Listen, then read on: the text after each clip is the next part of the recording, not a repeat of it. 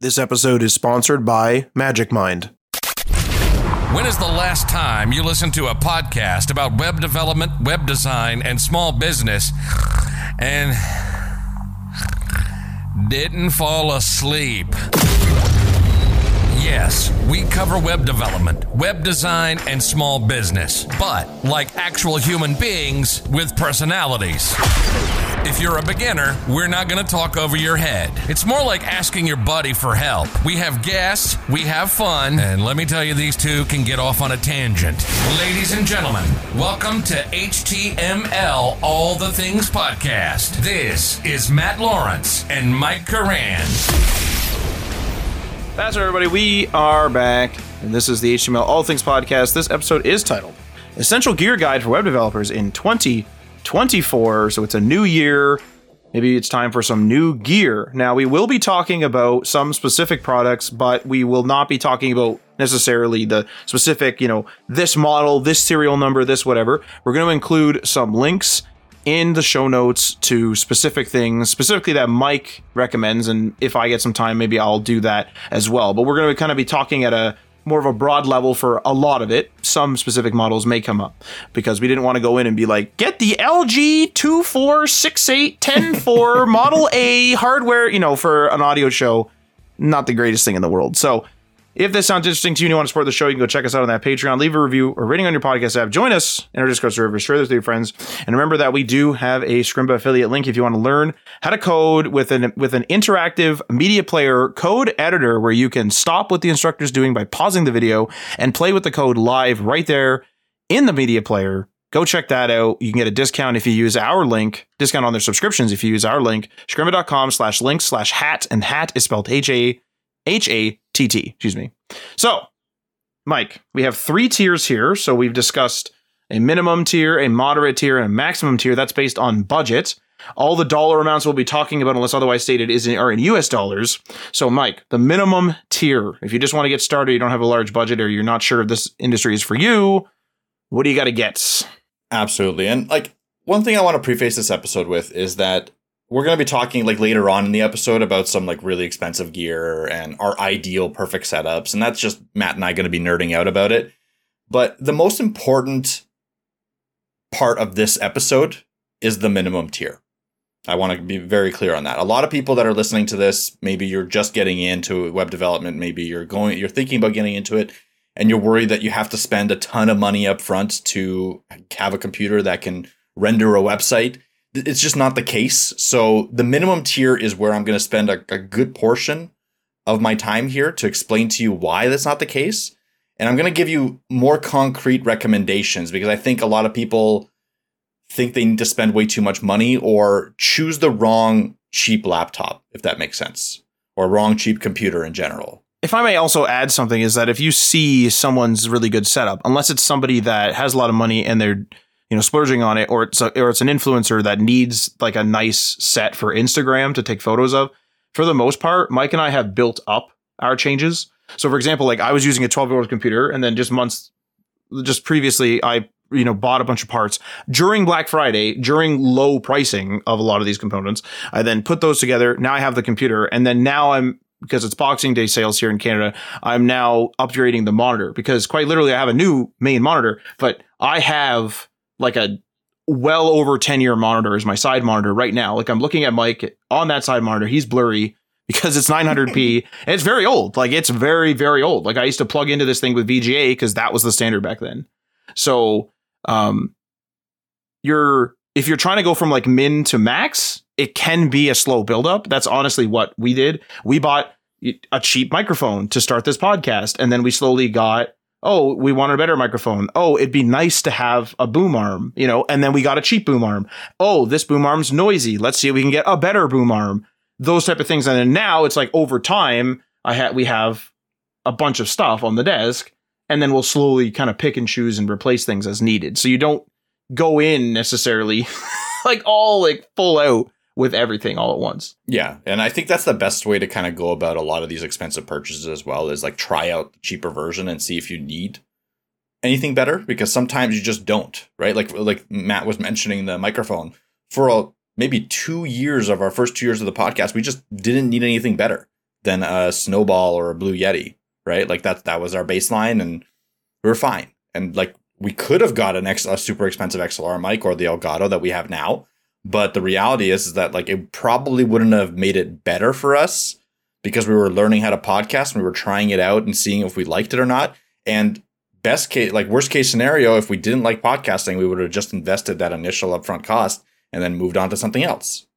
Right. So you're you're kind of minimizing your risk when you're investing into a smaller, like a lower priced item, maybe not the cheapest thing in the world. Like you don't want to use like a crappy, you know, built-in inline mic from your headphones for podcasting. Like you need if you're gonna try something, you need to put your best foot forward, but you're not looking at top tier at that point. Like if you're going into photography, for instance, you're not going to get you know the latest and greatest Canon camera uh, that costs like you know four thousand dollars to try get get your foot in photography.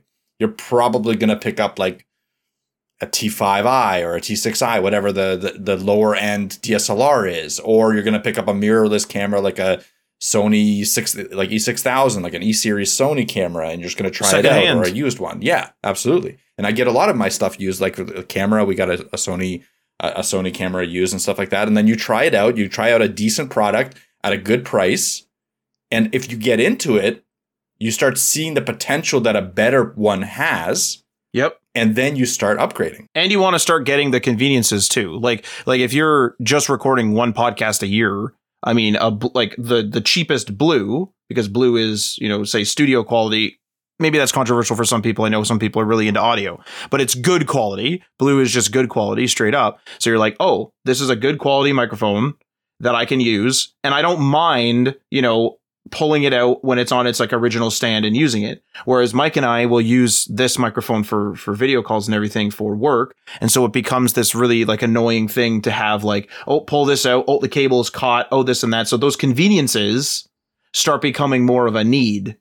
Whereas, you know, if you don't have the budget, like I could go back to a blue and you, the listener, may will probably barely notice it because I'll fix it up in post. And it still could out of the right out of the cable anyway. Yeah, absolutely. And that's the thing. So get, jumping into the minimum specs here, and Matt mentioned he's been using a 12 year old computer. I was actually using a almost 10 year old MacBook Pro as my like laptop for a long time.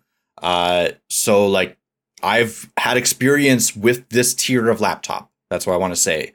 And I've done some pretty intense development on it. I've worked on large projects. I've worked in startups and larger companies all throughout my career on lower end hardware. I've done high end hardware as well, but I'm just saying I have experience with low end hardware, and I can tell you uh, for a fact that you can definitely make it work.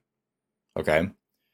So, what do you need to start off as a web developer? What, what's the one thing that you absolutely 100% need? You need some sort of computer, right? Like you need something to actually be able to code on. Now, some people will say like I can code on my phone. Uh, I can use like a a web ID and all that, and yes, technically there are some web IDs that work on the on your phones, or if you root your phone, it's get Linux on there. You might be able to install some sort of version of VS Code if you hack it. Um, but the reality is is that you need something you need something a little bit more accessible. You need something with a bigger screen. You need something that's a little bit easier to, you know, type on and work with.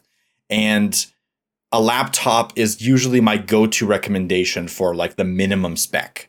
And the reason I say laptop is because it comes with usually a touchpad, which is your mouse, usually a keyboard, which is your like your input, and comes with a screen, comes with a camera, comes with a microphone. It's like all in one device. Okay, it comes with everything you need to start off. If you were to go with desktop, there's plenty of good desktop options. Like you can get a cheap old office computer, but then you're looking for like a cheap monitor, a cheap keyboard, a cheap mouse. Like you're, it all of a sudden starts to balloon into more of a larger project that you need to set up. You need more desk space, etc. Like you need to have a, a set desk space. Maybe you're, you know, living in a, a, a room with like all of your siblings or something like that. That might be tough for you to have just your own desk. So a laptop is usually what I would recommend in this situation. It's just easier to get into, easier to take with you if you need to, you know, work in the library or something.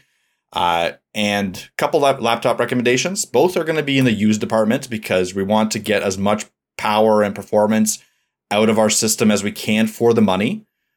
First one, I've done this uh, a 2015 15 inch MacBook Pro with the specs of at least 16 gigabytes of RAM, an i7 processor, and 512 gigabytes of storage.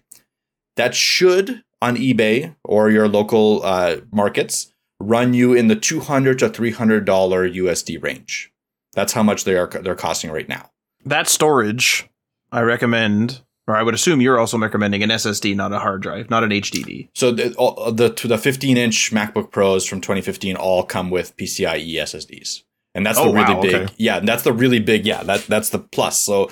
Uh, why I recommend the MacBook in this tier is because they were very much ahead of their time on almost every component of that machine, which is it's pretty intense. Like to think about that a a 10 year old Windows laptop is going to be mostly a piece of shit. Like I'm, it's unfortunate. I'm sorry to say this to, for Windows fanboys, and I am going to have a Windows recommendation that's in the same price point. It's just not going to be a 10 year old machine.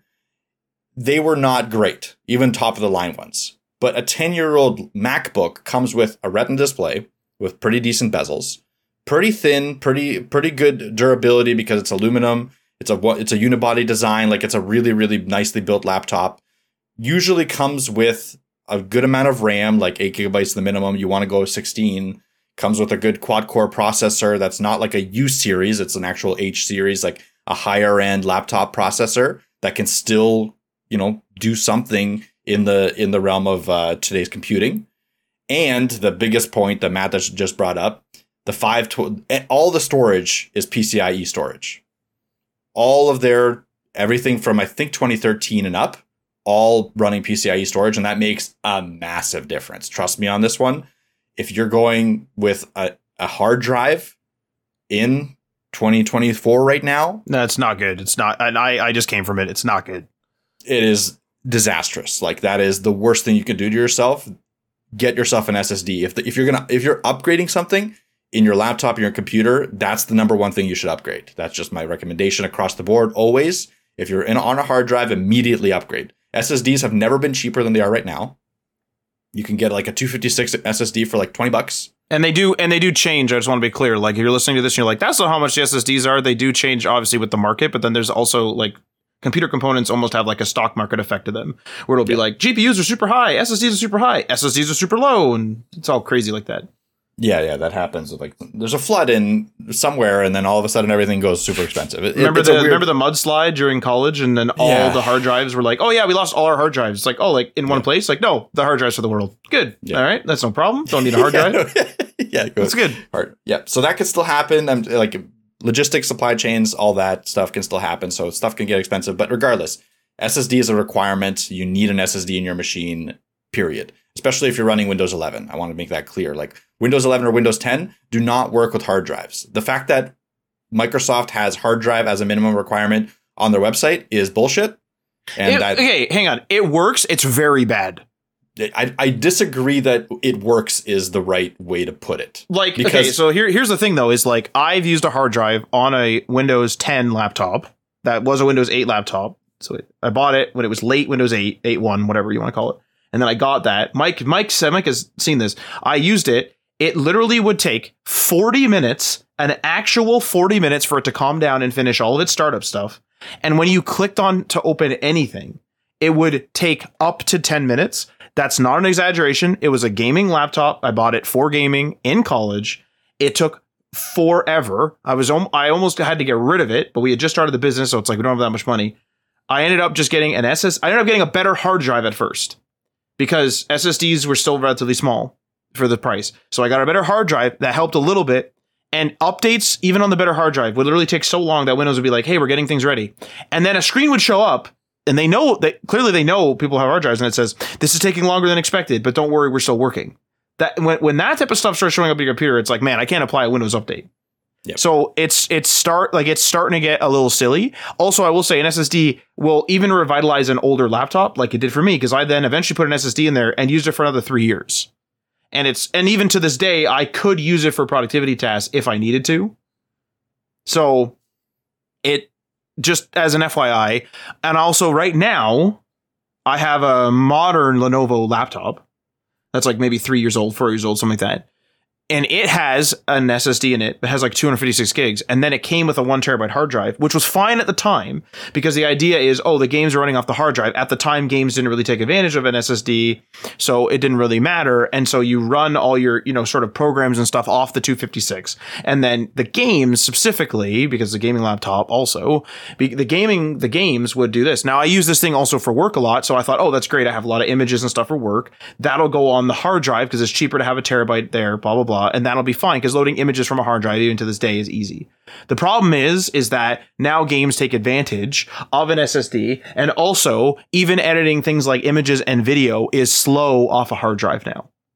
So hard drives really should only be there if you want to get a huge amount of space and you're archiving uh, media, or you're like, for example, I have like a Plex server that has huge hard drives in it, like server drives in it and I have obviously media in there. I like back up all my photos to it. I have all my old gaming clips from my PlayStation and stuff. Because playing even 4K from a hard drive of a good rating is still totally viable. But if I had to like constantly edit and whatever, I'd be pulling it down, editing my gaming clip with whatever Clipchamp or whatever, and then re-uploading it to my Plex server. Yeah, hosting your media on a hard drive, there's nothing wrong with that. Hosting your games sometimes on a hard drive is fine too right now. Right? Backups, like it, it, yeah, backups. Hard, hard drives are still viable. It's just not your main drive. You don't want to use it as your main drive. It can be in your NAS. It can be in your server. That's perfectly fine. I just wanted to mention it because I didn't want someone to take our advice and then go like, "Oh, I need a backup drive. I need six terabytes of storage, which is not out of the realm for people that like collect media. I need six terabytes of storage. I better get a six terabyte SSD. You're going to be paying a lot. So like yeah. that type of stuff is totally still hard drivable and it's totally viable. Yep, absolutely, absolutely. So that's my MacBook recommendation. Um, do you need a MacBook? No. No. Nope. That you absolutely you do not need a MacBook to code. Uh, one reason that like the reason that I kind of suggest the MacBook a lot, and that's why one of the reasons I suggested first is because it gives you the best of almost all worlds in terms of uh, you can download any browser on it that you want, including Safari, and this is the key one. You can't download Safari and like try Safari out on your Windows or Linux machine, which is uh, unfortunate because it kind of gatekeeps you away from testing it out when you're building a website. And Safari right now has become kind of the Internet Explorer of browsers. Uh, you could make an argument for Firefox because Safari is like catching up and actually pushing features forward. But regardless, like it's a it's a separate browser that is a big chunk of your potential audience that if you don't have a way to debug on it might be a pain in the ass. So I kind of lean towards recommending MacBooks for web developers for that specific reason. Uh, just so they have a device that they can test all browsers on with all different resolutions and all that and have a better idea of what's going on that their clients are seeing. But having said that, like you might not be a front end developer, you might not care about that however many percent in your app use Safari. That's perfectly fine to start out. If you're more comfortable with Windows or you you want to go full Linux, uh, my recommendation here is a ThinkPad T480. Now, there the T480 series has been going on for a really long time on Think a uh, ThinkPad. So when you're eBaying a ThinkPad T480, you're looking for something in the realm of like an 8000 gen processor, an Intel 8000. So it's going to be an i7 or an i5 8000. Uh, that's going to be fairly new-ish. Like it's it's I think it's six or seven years old at this point, and it's also going to have that i7 requirement that I would say, and a 512 gigabytes storage, 16 gigabytes of RAM. It's going to be a very similar, similarly spec machine to the MacBook, it, and it's going to be very similarly priced. I recommend ThinkPads because a lot of times they're the most robust, robust and built to last laptops still. They're meant to be business use. They're meant to be carried around. They're not very thick.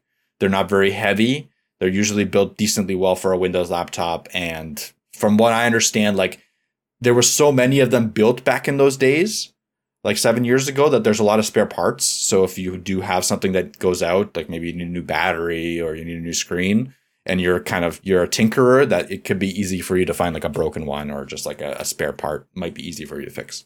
Lenovo also offers, and it is per product, so you know do do your do your due diligence. But when COVID began, they offered me like a really cheap warranty extension on my laptop because my laptop had one year, one year was over, and I got actually a, a, a keep your drive, meaning that like if they have to remove the hard drive, that I, they send it back to me because obviously I had client intel in there. Um, but like I, I got to keep your drive in house service. They would send someone to my house within 24 hours, uh, or maybe it was 48 hours, whatever I paid for, to my house to fix it, which is like really good. And like ThinkPads Yeah. obviously have enterprise plans like that. So do like if you're if you're a person that's like, man, I don't want to touch this, I don't want to break this laptop. I, I just need to learn how to code right now. Do check out you know extended warranty options because Lenovo does offer them for certain models for certain reasons. Yeah, and like most likely on the seven year old laptop, you're not gonna get it. Uh, but if you're buying new, like if you're hearing this episode and you're like, you know what, I, I don't trust used and I want to go new, Lenovo does offer a lot of like crazy deals throughout their website. So you might want to just, you know, keep an eye on that. Um, I would never, I would pretty much never pay full price for a Lenovo product because you know in a week it's going to go on sale. That's usually how it is. I steer away from recommending IdeaPad, which is their kind of budget friendly Lenovo's for uh like your, you know, It, it's a consumer level- brand. it's a very consumer brand and i've had bad experience with the consumer brand stuff where after a year right out outside of warranty something goes wrong. Like that, that's happened to me twice with my wife's laptop and a laptop that i had before. Um stuff like consumer brand stuff is going to consumer brand. That's just how it is. Yes. so if you go lowest tier like if you're like oh i don't want to buy used but i want to spend the same amount of money you're probably going to have a bad time. That's why I always recommend used in this like 200 to 400 dollar range because you're going to get so much more bang for the buck and you're going to get an old yes, an older laptop, maybe not as performant, but you're going to get a much higher tier fully well-built machine with probably a better screen because low tier laptops usually chimp out on quality screen uh like wi-fi sometimes. That's another really careful one you want to do. Like you don't want a one by one wi-fi pcie card because that'll like very very severely limit how much bandwidth you can pass pass through. We used Uh, to we used to swap those in college on people's Yeah. laptops. I remember that. We we, we bought Yeah. a few and uh, swapped them out for them because it was so bad. No, it's bad. Like yeah, no, one by one cards are really really bad. Like you can have like something downloading in the background, like a Steam update, and everything will just be freeze freeze It's up over, because there's yeah. just not enough bandwidth. Yeah, for the for anything else. So you need you need at least a two by two. Um, and th- th- again, this is where the cheap new laptops catch you. Is these little things like again screen, Wi-Fi card, build quality is a huge one, speakers, camera quality, everything around the the the, main specs of the machine. Because you might be able to get like a, a, be- a slightly better processor than an old one, but like if your laptop doesn't last a year or if it has a shitty screen, like are you really going to enjoy it? That's my thing. You're trying to get as much as you can out of it. You're trying to start off on a, on the right foot. It's not a big deal to go use, especially if you go eBay. They have buyer protection. Uh, you know, if if you don't, if it's not what you if it's not what you wanted, you can always send it back and get a refund. Like, eh, be safe about it. Don't you know? Don't buy the stu- like the the super cheap thing that seems like a too good to be true deal because it's usually too good to be true. But do your research and try to find something in that price range. It'll work for you. Trust me, these laptops are solid. They'll most likely last you another few years at least, and that's what you need to go from like, hey, I I'm kind of understanding what I'm doing here, and I'm I'm learning now, and then becoming a web developer. That's the whole point of this minimum tier. Is like you're not gonna probably not gonna stay on this when you're a professional, you know, working in in a in a large company. They'll probably send you a laptop first of all, and second of all, you're gonna have enough money to get to the next tier. Yeah, like two to four, like two to three hundred is a really good price. I know some people might be like, "Whoa, that's you know a lot," because different money's worth different, like Mhm. different currencies are worth different amounts. Um, but I mean, speaking from say the Western market, like the Canadian and American market, like two to three hundred dollars is like a really, really good price to start your business up. Honestly, like it's a really affordable way to go. Whoa, like one freelancer job, realistically, even at the beginner level, is probably going to cover this. So like that's really good. Exactly, and that's why that's where I wanted to aim it because I know like not everyone can afford a fifteen hundred dollar laptop right off the bat. Um, yeah, so it, it, it makes sense to kind of go a little bit cheaper and used. Okay, uh, the the only other thing you need to start off is internet. So whether it's going to the library, not ideal, but if you don't have access to internet connection at home, that's something you could technically do for free. Uh, but realistically, you might just you know have to pony up for an internet connection, whatever it is in your area. I'm not going to give pricing here because I have no idea. Just buy a cheap internet connection. You should be good to go. We, a web developer doesn't require super high speed internet to be able to code. You need to be able to look at documentation, which is usually text based. You might need to be able to look at videos to, for tutorials. But if you're looking at YouTube, they're very, very good at optimization. A very low connection could still get you, you know, YouTube videos without any issues. You can still stream videos. Um, and anything you do in the code side of things, like connecting to a server, that's all fine on low internet connections. Like you, you don't need high upload to be able to speak to a server and like query an API call and ret- re- retrieve it back. In fact, sometimes I'll purposely lower my connection. You can do this in DevTools in the network tab and simulate like a 3G connection just to make sure that when I'm interacting with my APIs, I'm not super, like I'm not missing anything because sometimes on a really fast connection, stuff can be hidden in terms of like how fast or how slow it is, or stuff sends back and forth so many times. Like you could sometimes have like a loop where you're sending 15, 15 calls to an API and receiving 15 calls back. You're still getting the right information.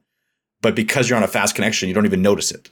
Whereas a slow connection, 15 calls might pick up, it might actually like add up to a certain amount of time. And you'll be like, oh, why the heck is this taking so long? And then you look in your network tab and there's 15 calls being done for no reason. So you, have a random loop coming going on. So it's internet speed is not as important as you might think. You just need it. You just need internet to be able to be a web developer. Crazy, I know. Well, the thing I think the one thing you you should get is I had like a really basic plan when we first started. This is over this is around 10 years ago ish. And I had like 5 megabyte down or megabits down whatever and I had 0.6 up. That was like you know generic DSL that we just kept forever because it was good enough and that was good enough to start. But uploading things was really bad, and uploading like images and stuff, even through FileZilla, which is like pretty simple FTP um, or SFTP, was like really really slow. And so I would say you know something like 10, 10 up, like ten megabits up, would be like pretty ideal, like that at least. Like right now, I have 250, 250, so 250 up to 50 down. But I before this, like when I upgraded from the five, went to 60. Then I had, uh, I think it might have been 60 60 or it might have been like 60, 60 down and 10 up. And that was totally fine. And if I had 60 10 right now, it would still be fine. Yeah, 0.7 is a little bit low, like 0.6 or whatever. Like that's that's pretty damn low. Like well, DSL is technologically limited in upload speed as well, to the point where when you upload something, the entire house loses internet basically. Yep. So hopefully you're not in a situation where you can only have DSL. Hopefully you can get a little bit more at 0.6. Like like Matt said, 10 is perfectly fine. Even five, like I know people that, that, that, are professional Twitch streamers that have 10. Yeah, that's what I mean. Like 10 is perfectly fine. Like there's nothing wrong with that. You probably there's not it the, the differences start to make less sense. So like from 10 to 60 you could probably still notice a difference. Uh, it's like you know you're uploading files to your OneDrive. It's a little bit faster. You're you're doing your Git syncs like you put pushes and pulls. They're a little bit faster from 60 to like 500 the difference starts to become very like a, lot less noticeable um, yes it's still faster but like you're talking you know instead of milliseconds nanoseconds stuff like that like it's not you know you'll you'll notice like you'll notice a difference when you do it but it, yeah. you didn't but you wouldn't have pursued it due to a problem yeah. like we pursued something greater than dsl because it started becoming a problem and I used to be a network administrator, and I had that network like really, really, really managed to the point where like it was serviceable. But someone who just I'm like just straight up, if they weren't managing that network, total disaster. Like I had all the all the Netflixes managed, they were lower quality, blah blah blah. They were bandwidth limiters and this and that. And I had a good router, and I was managing every device manually because I knew what to do. If if I didn't have that one YouTube video, probably you're screwed you know, if I use the included DSL like router modem combo, probably screwed. You know, chances are. And so like there comes a point where yeah, like once like once you start getting to the higher things, it is um you know splitting hairs or whatever but it's just the big jobs like if you download a, a video game is a classic one you download a video game video games are just a big job 60 gigs is not out of the realm 60 gigs is going to be faster to download and noticeably faster on 250 down versus 60 down but most things at 60 down are just going to finish in a second. So one thing might finish in a second versus half a second. It's um, like splitting hairs with uh, SSDs. PCIe SSDs or M.2 drives is what they're commonly called are very very fast and they're faster than SSDs that are SATA. But going from a SATA drive to an M.2 drive is not super noticeable in the everyday. The start menu is going to open instantly. Games are going to load fast. Everything's going to be fine. The thing I just updated or just ordered to update on my Lenovo laptop is actually I'm upgrading from a hard drive to a SATA SSD. And that will still be what I call the miracle drug that works for computers because SSDs are unbelievably faster in any form than their hard drive their hard drive uh, competitors, if you will. And yes, people could argue, well, you know, you could get a what they used to call maybe it's still around like a Velociraptor drive. Yeah, but those things are super fast, they're mechanical, and they break all the time. And the reason why I remember Velociraptor drive is because all I ever did was RMA and replace them. That's all I ever did at work was for Velociraptor drives because they were so fast in their RPM. Like it was well over 10,400 RPM. I don't even remember what it was, like 30,000 or something. And every time it was like, we need this drive, we need this drive. And then it's broken. So anyway, a bit of a tangent, but yeah, that's exactly it. So like, it's it's just important to keep that in mind. Like when you're going from one scale to another scale of any any tier of equipment, it's gonna start to make less and less sense, or like you'll start noticing it less. Like going from a three hundred dollar laptop to a thousand dollar laptop is also to be a pretty big jump, but again, from a thousand to two thousand might not be. So, hey there, future Matt here, editing Matt, one might even say. We realized after we started editing the episode that we missed a section that we wanted to discuss and that section is about external storage. Now we met, we've talked a little bit, and we'll probably talk a little bit more in this episode about SSDs and hard drives and all that type of thing. And you might be thinking, well, I don't really need external storage anymore. I have cloud storage. I have uh, you know, big hard drives or big SSDs, whatever. I don't need external storage. But for those of us working professionally, or with, or those of us that archive data or backup data or whatever, you may and probably will at some point need external storage. And if you're working in an enterprise environment, it's not completely out of the realm that IT, the IT department where, where you work, will prepare you some sort of drive with some portable software on there that you run off of the drive or some data, like a lot of data, let's say like a terabyte of data on like a two terabyte drive. They might give that to you rather than trying to transfer it over the network and, or maybe even taking backups, remote backups. It depends on how your IT department works or depends on how you work. If you have like a ton of media, like you've been, you know, working on a budget laptop for a while, you have 512 gigabytes of storage, like Mike mentioned in the 2015 15 inch MacBook Pro. 512 gigabytes of storage. You're on your fifth project, and you're like, there's a lot of videos, a lot of pictures, a lot of data. I'm getting a lot of documents, which doesn't eat up a lot of space per se, but it's still in there and I'm starting to run out of storage. And of course, the cheapest way in most cases to expand your storage is external storage. But there's a lot of options out there, and there's even what there's even sort of a make your own. So I'm going to kind of go over how I handle my external storage, and then Mike has some talk has some points, excuse me, on Thunderbolt and all those type of things.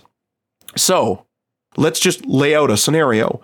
Let's just say you have a lot of data on that 2015 MacBook Pro and you're like, man, I need a place to put this data, but I'm not going to touch it a lot. It's not, it doesn't need to be like the drive doesn't need to be fast. The speed really doesn't matter. I need to archive some stuff. Then going to the store and purchasing just an all in one pre built, here's an external drive already done for you. That's, you know, multiple terabytes or a couple of terabytes or even one terabyte. You put, you connect that somewhere usually on a desk and it just sits and lives there. You take the data that you don't use too much, that you don't need to bring with you on the go, off of your internal SSD, you dump it on the hard drive, and now it's safe and it's somewhere else. It's it, you have a backup of it, or it's just a a cut and paste because you just wanted to move it there, whatever. But now you have this uh, this other storage, and you're able to move that back onto your SSD if you do need the speed down the road, if you do need to have that, if you need to access things quickly there. But many tasks are you are able to do them from the external drive. Now, one caveat of these pre-built all-in-one, I'm going to call them drives. These are these these pre-built uh, enclosures. Is Unfortunately, they usually come with a little OS on there. Now, that comes with, you know, the the, the benefit of having a bunch of settings. Oh, my drive can sleep at this, these times.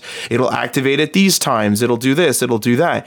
Those things sound great, but oftentimes what happens is they're slow to access because you're waking them up from sleep. So if you're working on a project and you're like, "Oh shoot, I need to import a quick quick piece of audio," and it's you know the last thing because I because I do this is the last thing I'm editing. I need to import the audio for my intro and my outro. I'm not going to transfer that to an SSD then import it. I'm just going to quickly import it from my backup drive.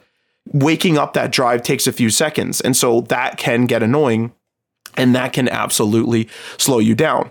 So what's the alternative? Well, the alternative is you could use an external an external enclosure and just buy the drive yourself. Now, some of these enclosures will also come with, you know, sleep functionalities and stuff like that, and some won't. You have to take a look at what the enclosure kind of has included with it, what the enclosure is capable of. But what you're doing is you're going to the store and you're just asking for a hard drive. So you're asking for, you know, I need a three and a half inch drive, or I need a two and a half inch drive, which is a laptop hard drive. You want to ask for one of those and then you can put it in your own enclosure. And so you buy the appropriate enclosure, a two and a half inch or a three and a half inch. And with that, you get to choose what interface it is. So maybe you want a USB C and you want it at this speed. Maybe you want it to be USB A. Maybe this one enclosure comes with an adapter. So it has a USB A cable with a USB C adapter. You kind of get to combine the two yourself. Then you just go in, and in my case, you go on in Windows, you plug the drive in, you initialize it, you put a partition on it, and boom, now you have your own drive. There's no additional software that you necessarily need unless the enclosure calls for it. There's no additional software you need. You're effectively just as raw as possible plugging in a hard drive. The benefit of doing it this way is sometimes it's cheaper, especially if there's a sale on enclosures and or drives. Now I'm talking a lot about hard drives. So what about SSDs? SSDs are important in this space too, and SSDs can be purchased in the same way. You could do the all-in-one, if you will, or you could do, you know, sort of the cheap, the or the not, not the cheap method, but the, the build-it-yourself method. So you could buy a two and a half inch SSD, for example. It's a SATA SSD. You find a two and a half inch enclosure that's capable of using, capable of, of you know fitting and and, and fitting well because you don't want the drive bouncing around in there, fitting an, an SSD well, and that's it. You can make your own S- external SSD, and that's it. But then there's also very popular offerings that Samsung has where they will advertise things like, hey, if you use our, I think it's the T set of T series of drives, and maybe it's changed since then, but it's the T series of drives, you know, use these SSDs. These are external SSDs. They come with a bunch of in my in my case I have one I bought a couple years ago it comes with a bunch of different cables USB C on the actual enclosure, but then USB A on the other side or USB C. You kind of you get to choose. It's extremely fast, so it'll more or less max out the USB as far as I know. It'll max out the speed, and because it's an SSD, it's also smaller and more portable. So you get to choose here. And so you have a lot of different choices and they really should be dictated and I'll like pass it off to Mike in a minute, but they really should be dictated by your use case. Like I said, you're just dumping data to get it off your SSD and you don't need to access it a lot. A cheaper very you know sort of large archive drive hard drive is a great option yeah absolutely i think this is an important discussion but with a little bit of a caveat as well um, as web developers i think we're talking generally to the web developer community we don't really need much storage so when you're looking for a laptop and if like for instance a macbook if you're going from 512 to 1 terabyte and it's extra $400 which is a realistic upgrade amount for you when you're looking at the apple store that $400 could be spent better in RAM, in my opinion, rather than storage. Because what you can do is MacBooks, especially, work with Thunderbolt 4 drives. And if you ever do run out of space or you need to work off a, uh, off a SSD, a Thunderbolt 4 SSD is going to run at pretty much native uh, speeds of the internal SSD. So you're not even going to notice a difference in speed as with your internal drive and they're not that expensive. Like I, I, don't know, Matt, if you mentioned or not, like the T7s, the T9 Samsung drives, I believe they're Thunderbolt. But regardless, there's a lot of different kinds of Thunderbolt enclosures, Thunderbolt SSD drives. All of them obviously have to be not only SSDs, but they have to be PCIe NVMe SSDs to be able to reach the speeds that are there. These are top level drives, but they act like internal drives even when you connect them. And again, the caveat here is that you you might not even need that. If this is a work computer and you're doing web development, what are you really putting on your hard drive that you're going to need these like like you know crazy amounts of storage in your laptop internally that's going to cost you hundreds of dollars?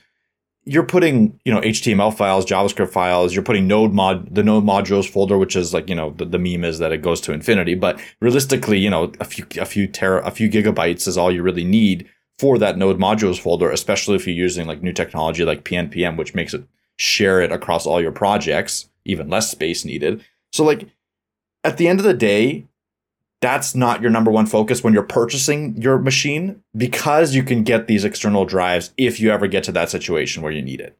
So again, Thunderbolt, that's the top of the line, the fastest storage. USB 4 is the next step down. That's usually around 5 gigabits per second, which is fast enough for pretty much anything that you're doing in the web development space, but it's not exactly like at the same level as your internal storage. So you might notice a difference when you're working off of it. And then there's like USB 3, which is fairly slow uh, f- like you you will notice a difference if you're working on a USB 3 drive depending on what you're doing obviously but it's fast enough to like you know have your like, media on there or your backups on there. That's perfectly fine. I would never purchase a USB 2.0 drive in this day and age. Like that's pretty much irrelevant at this point considering the the pricing of USB 3 and USB 4 and and Thunderbolt. Like it's just not that expensive right now as we're talking like like we talk about in the episode, there is a situation where you know a factory could go blow up and it could d- double the price of storage, but right now it's fairly affordable. Go with always at least USB three, ideally four and Thunderbolt is where you want to kind of keep your keep your sights on so that you're getting the best storage. I'm gonna have a link to a Thunderbolt four or a Thunderbolt 4 and a USB 3 drive that I recommend in the show notes. So go check that out. Again, these are affiliate links, just going to keep reiterating that. But regardless, these are my suggestions. If you're kind of on the fence about which one to buy, I'll have a link there too. It's a really good point with the USB 2 situation because, like USB 2, oftentimes when, when, we were buying drives in college because we needed them for different classes, literally separate hard drives for different classes, um, we we were getting USB 2 uh, 2.5 inch hard drives, meaning it was powered by USB, but it was like one USB cable comes out of the external drive and then two like it splits off into two USB A to go into the computer, and those that, those days are pretty well gone with USB three. And USB three really is sort of the standard. Like this three terabyte drive that I'm talking about that I archive my stuff on is just a drive that I bought quite literally almost ten years ago for like 150 bucks at the time for three terabytes back then you know? So that now now we're talking like you're going to be able to get some pretty good stuff. Like i was able to buy because i have a, a, media server i was able to buy like six terabyte drives and i think i bought two of them for under i think it was under or around $300 something like that. Certainly not quite 400 so you know it was not and it's not that like storage especially hard drives versus ssds and this and that they go on sale. And so, you know, just take a look, like think about your use case. How much how much portability do you need? How much you know how much speed do you have? Do you have usb a? Do you have usb c on the go? Do you need it on the go? Do you have a power bar? Do you want to bring that with you? Just think of all these decisions let them kind of fall into place. Go looking. Usually during a sale is a good idea like you know like a black friday or a boxing day or things something like that. Find something that you're going to like that the speed's going to be good that's going to be able to fit everything and go for it. That's that's usually my recommendation. That's usually when i buy storage is black friday. Now talking about leaning into leaning into and like kind of analyzing your situation. Of course, I have been uh, trying to cut down on my caffeine intake, and I've been taking Magic Mind now. This episode was largely uh, largely recorded before Christmas, and so this sort of use case or this sort of thing I'm going to talk about happened to me right before Christmas. But right before Christmas, we got hit. Mike, you remember this? We got hit by like for some reason like a hundred requests it felt like. This person needed this thing this person needed that. And these are you these are I almost said usb clients. These are web development clients that we haven't heard from sometimes in years. This person needs that thing. This person needs pdfs that person needs a, a quote. This other person doesn't realize that i worked on their site seven years ago and that that means that i'm not going to do something for free because something broke or, you know, something like that. I haven't talked to them in seven years and they've had another web developer in there and they thought I was just going to work for free. And so we're dealing with not only, you know, sort of like social professional situations, but also a lot of just a bunch of stuff, plus the holiday season's there. And so, of course, I'm going to start leaning toward my old ways of I'm going to drink a bunch of coffee to stay awake and do all this. I'm going to lead a bunch of coffee. But I did not do that. The week leading up to Christmas, I said, okay, I can either get a bunch of crap done this week, or I could work all the way through Christmas, through New Year's because usually I take the week off or do light duty the week between Christmas and New Year's. So I'm thinking to myself, let's just get it done. So I start popping Magic Mind. I start drinking Magic Mind once a day with my one coffee or my two coffees, excuse me, in the morning. Two coffees in the morning with my Magic Mind. Still not on that third coffee, oftentimes not drinking another coffee at all during the day. Was just dead focused and just got a bunch of stuff done. And what I find is when I do take Magic Mind, me personally, what I like, well, I don't like to do this, but what I naturally do is when a new task comes in that I don't understand or an email comes in that I don't expect, my anxiety levels go to a peak. I read it and then I figure out the situation and I calm down. That's just sort of how I deal with it. What I found with this was since there was so many things coming in, I was just freaking out. I was taking a bit of Magic Mind. I was just more focused. Look at it. Okay, what does this person need? They need a quote. Okay, let's schedule it. Okay, this person's going to be after. And I just, I just rip through tasks. I think Mike I think I don't know if you, you remember, but I texted you at some point at like four in the morning and was like, This is done, this is done, this is done, this is done. Here's the link for this because you needed something. Please share this. This is going up. Please revise this. I'm going to bed or I need to lay down or something like that.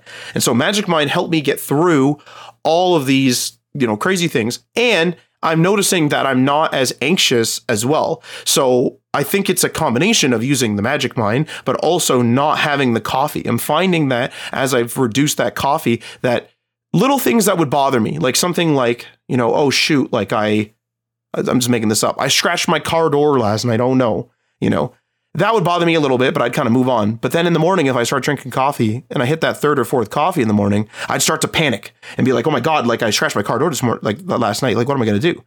But then, so it would just sort of like bring these things up and make me freak out and you know absolutely go nuts and become a perfectionist and go really nuts. So you know I'm thinking that Magic Mind's helping me sort of through this helping me focus. I'm lowering my coffee intake and it's really helping me. And one of the things that is, I believe, helping me lower my coffee intake is one of the ingredients that's really popular these days. I see it at the Starbies, as the kids would call it, Starbucks, and that is matcha. So matcha contains way less caffeine than coffee and also contains additional compounds.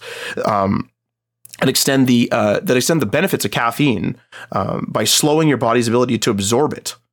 So this is going to help me, you know, reduce stress, or this can help me reduce stress. It's obviously helping me with my whole caffeine situation, as I mentioned. And so once again, if anyone in my family ever asks, you know, hey, I need to cut down on coffee, like I'm getting jittery, I'm starting to panic all the time, I don't know what the heck I'm doing, I would absolutely, you know, recommend that they give Magic Mind a try and see if this would help them out. And if you would like to talk, you'd like to talk about Magic Mind? I mean, I guess you can, but if you would like to purchase or try Magic Mind yourself, you can get one month for free. This is a January 2024 special. This is a this is a big deal. You get one month for free when you're subscribing for three months at our link, magicmind.com slash JANHTML. That link will of course be in the show notes. And also with my code HTML20, you can get up to 75% off your order. So you get one month for free when you're subscribing for three months at the link. Use my code to make sure the whole deal gets processed. And if you're like, shoot, you know, it's March, and now I'm just listening to you say this, and the January promotion's over, it's okay. Our code HTML20 is valid for up to 20% off one time purchases. Um, next thing here is the moderate tier, right? So we just went over low tier. That's all you really need to be to get started. That's all you really need to be a successful web developer. Uh, to get started as as a successful web developer, and even like build your business or start working with clients. Like you don't need much more than that. But if you're starting to make a little bit of money, you're starting to understand the limitations of the equipment that you have. Uh, maybe it's time for you to upgrade, or maybe you're starting off at a better point than some people. Like hey, I you know I can afford fifteen hundred. Like I work full time at this job. Maybe I can afford a little bit more money, and that's where the moderate tier kind of comes into play. Fifteen hundred, two thousand dollars in that range. And here, it's similar. So again, you're talking about a laptop, maybe a desktop, depending on how you prefer to work. Like some people I know that they don't like to take their computer with them they have a dedicated space in their home. That's where they want to sit down and work. So a desktop in that scenario might make sense. Mm-hmm. Like maybe you'll get a Mac Mini, right? Like something that's fairly affordable. You have your own screen, uh, and it can do everything that you need. Really clean, small little machine.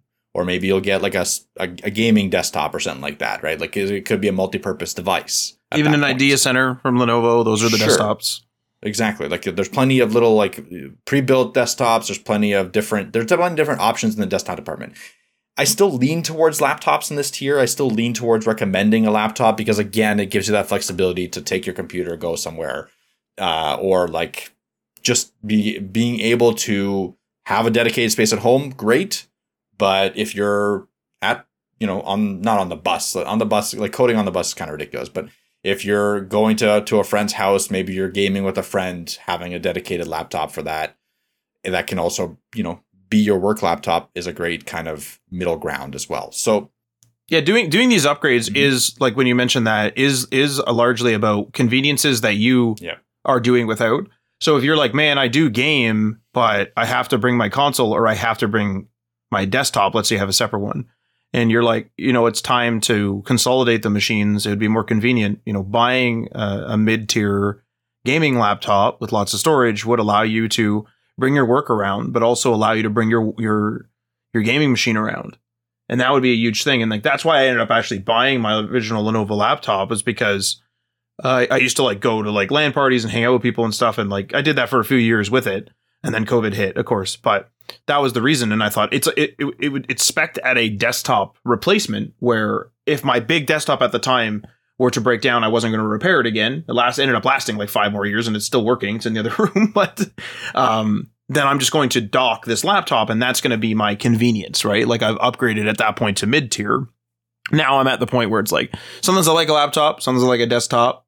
So like that would be the next tier up, which would be the max, where it's like I've slowly built up enough money and like equipment that I'm able to go to that. So like these jumping in tiers is is about you know as much as it is the the amount you have, but it's also about the amount you're inconvenienced. If you're totally fine and have literally no problems with your 2015 MacBook, don't feel pressured to just upgrade your setup because either someone told you to or because you're like, oh, I should go spend that money. Like you could just save that money and then, you know, have it later for when the laptop dies. Then you could upgrade to moderate. So it just depends on how inconvenienced you are. If you're a weekend coder, I mean, a 2015 MacBook, maybe you're like, sometimes you're like, man, sometimes the Git, my Git push or whatever is a little bit slow, but I do that once a week. It's like, how really inconvenient is that? Is that, you know, another thousand worth of inconvenience? Probably not. So, like, I I just want to be clear with these, with these, like, you know, these jumps in tiers is that if you do get better at your, uh, if you end up in a better financial place, it doesn't mean that you have to upgrade your stuff. That's absolutely the case, yeah. And like yeah, it's all about how you feel and and the limitations. Usually how this works is again, you start to understand what you need when you start using something, right? Like you, you don't know what you need until you until you actually like start using a lower tier or something. And that's the unfortunate reality with people just jumping into web development that maybe maybe they don't have a lot of money to spend, but they think they need to spend it. And they go out and purchase like a $3,000 MacBook because that's what every influencer online is doing. Is like all the influencers online are using $33,000 MacBooks to like program their HTML sites. So now they're like, well, that's a requirement because that's all I'm seeing. And that's definitely not the case. Like it's we, we've talked about it extensively in this episode and in previous episodes. Where like you don't need a three thousand dollar computer to be able to push a bunch of divs around on a page or code up an entire backend infrastructure or do anything related to web development other than I guess the caveat here now is like if you're going to spin up your own LLM uh, like la- large language model in a in the AI space, and that's becoming a little bit more popular nowadays because there's a lot of open source ones. Um, that's a totally different tier. That's you're no longer looking at like you know a four hundred dollar laptop or even a fifteen hundred dollar laptop. You're you're talking a dedicated machine for LLMs, like your you know five thousand dollar desktop with a ridiculously expensive graphics card. Um, but again, we'll talk about that a little bit in the max tier. In the in the moderate tier, the laptops that I kind of recommend are probably like a MacBook Air, uh, the M1 Air if you can get a 16 gigabyte version, it uh, refurbished from the Apple Store for anywhere between a thousand to eleven hundred dollars US. That's a good price. You can get away with eight gigs on a MacBook in when when it's an M1 or an M2. Uh, the reason because they use a different kind of memory. It's called unified storage, and they are better at using the SSD as cache. I I still hesitate to recommend eight gigs uh, at any tier, just because even though they are better, you'll start to really notice the limitations as you start using bigger Webpack, like bigger bundlers, bigger uh, install like bigger npm installations. Like as soon as you start pushing that machine with like a bunch of tabs and then your entire development environment, that RAM deficiency, like eight gigs, is you're gonna notice it. You're still gonna be able to do everything you need on it, but it's going to be start to become noticeable. And a better a better investment for you is just to go that next route, like the, the next tier up, which is the 16 gigabytes. The unfortunate reality is with MacBooks, they're like like their upgrade pricing is just out to lunch still. Like their entry level prices are actually decent in terms of value performance comparison. Like their entry level notebooks, both on their pro side and their uh, Air, like the more budget for like friendly ones, they're decent. Like you can get a MacBook, a refurbished eight gigabyte M1 MacBook Air for just over 600 $700 US. And those things will rip like the super quick, really nice screens, nice and thin, nice and light. The 13 inches, so it's a little bit small, but we'll talk about like expanding that in a second. But like they'll rip, but they're going to be limited at I think 256 gigabytes of storage and one eight gigabytes of RAM, which is like, mm, it's tough for me to recommend that. The the eight gigabytes is is rough because like I have an old like Samsung tablet which I haven't used in a long time, and it's like a Windows tablet, and it came with four gigs of RAM, and it was even back then it was like I had to keep it to one or two tabs. Yeah. And like that was running Windows Pro and blah blah blah, and everything else ran perfectly fine. But when you tried to multitask, it was a serious problem. I will also say that my 12 year old desktop had 16 gigabytes of RAM. That's what I mean. There's no excuse. Well, the one thing with that is that just that, first of all, Windows kind of runs like a pig.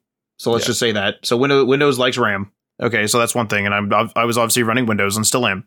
But the other thing is that um, when it comes to when hardware becomes what I call mundane, so when like 16 gigs is is has been around for a while, it's more or less affordable in in the market, uh, and a lot of people have it programs rise to it. So that's why when you like upgrade your like iPad or you upgrade like your tablet or you upgrade your Windows and your computer starts to perform worse, it's because the manufacturers, the developers are assuming like, oh, the new standard is 16 gig and that transition happens relatively slowly, but it does slowly happen. And even app developers, if like on a Mac or uh, on an iPad or whatever, they start to realize they start to think like, oh, you have you know not the seventh gen, you have the ninth gen or the eighth gen or whatever. So the eighth gen's the lowest. That's what we'll shoot for, but it will run on seventh gen and then you start having those performance discrepancies where it's like why does this feel so slow? And it's because those resources are being gobbled up just by the programs running. And yes they could run more efficiently but because it's at the developer's disposal in most cases they're not going to make spend all that time and money making things like super super efficient for those that are at the bottom tier of performance. For those pieces of hardware that are at the bottom tier of performance. So it's just something I wanted to mention to keep in mind because like I always get bit in the ass for that because I always try to keep things until they break and I also baby my stuff. So like things get very, you know, like things last a long time generally. Um not always the case as, you know, anything could break, but generally things will last a very long time and that's usually what bites me is that my performance is just so low that it's just it's like man like what am i doing? And i keep trying to like you know polish it polish it polish it try to like make my experience so you know do everything i can on my end. But at the end of the day it's like edge is going to want more ram. This game is going to want more ram. This webpack w- compiler blah blah blah blah blah github this process that service whatever you know list goes on. It needs more ram. And so not and, and it's not just about RAM, it's about CPU, it's about everything. Obviously, we're talking about RAM right now, but it is something where you know make yourself as efficient as you can. But unfortunately, there is there does come a time where even someone like me has to do an upgrade, and like my computer was first, now it's my now it's my desktop or now it's my uh, monitor, excuse me. So it's just one of those things. And like, yeah, again, your mileage may vary. You might be able to get away with eight gigabytes of RAM. That's why I'm not like st- saying steer away from it on an M1 machine. I want to be clear. On a Windows machine, eight gigabytes is not enough. Period. Like I, w- I was recommending 16 in the low tier. I'm obviously recommending 16 in the mid tier on a Windows machine.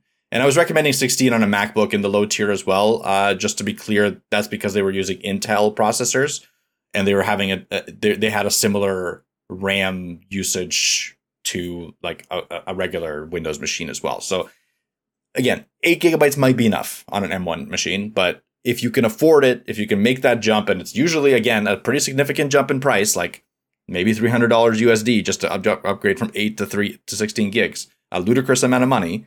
Uh, it's it might be worth it for you to go there if you're going the Mac route here.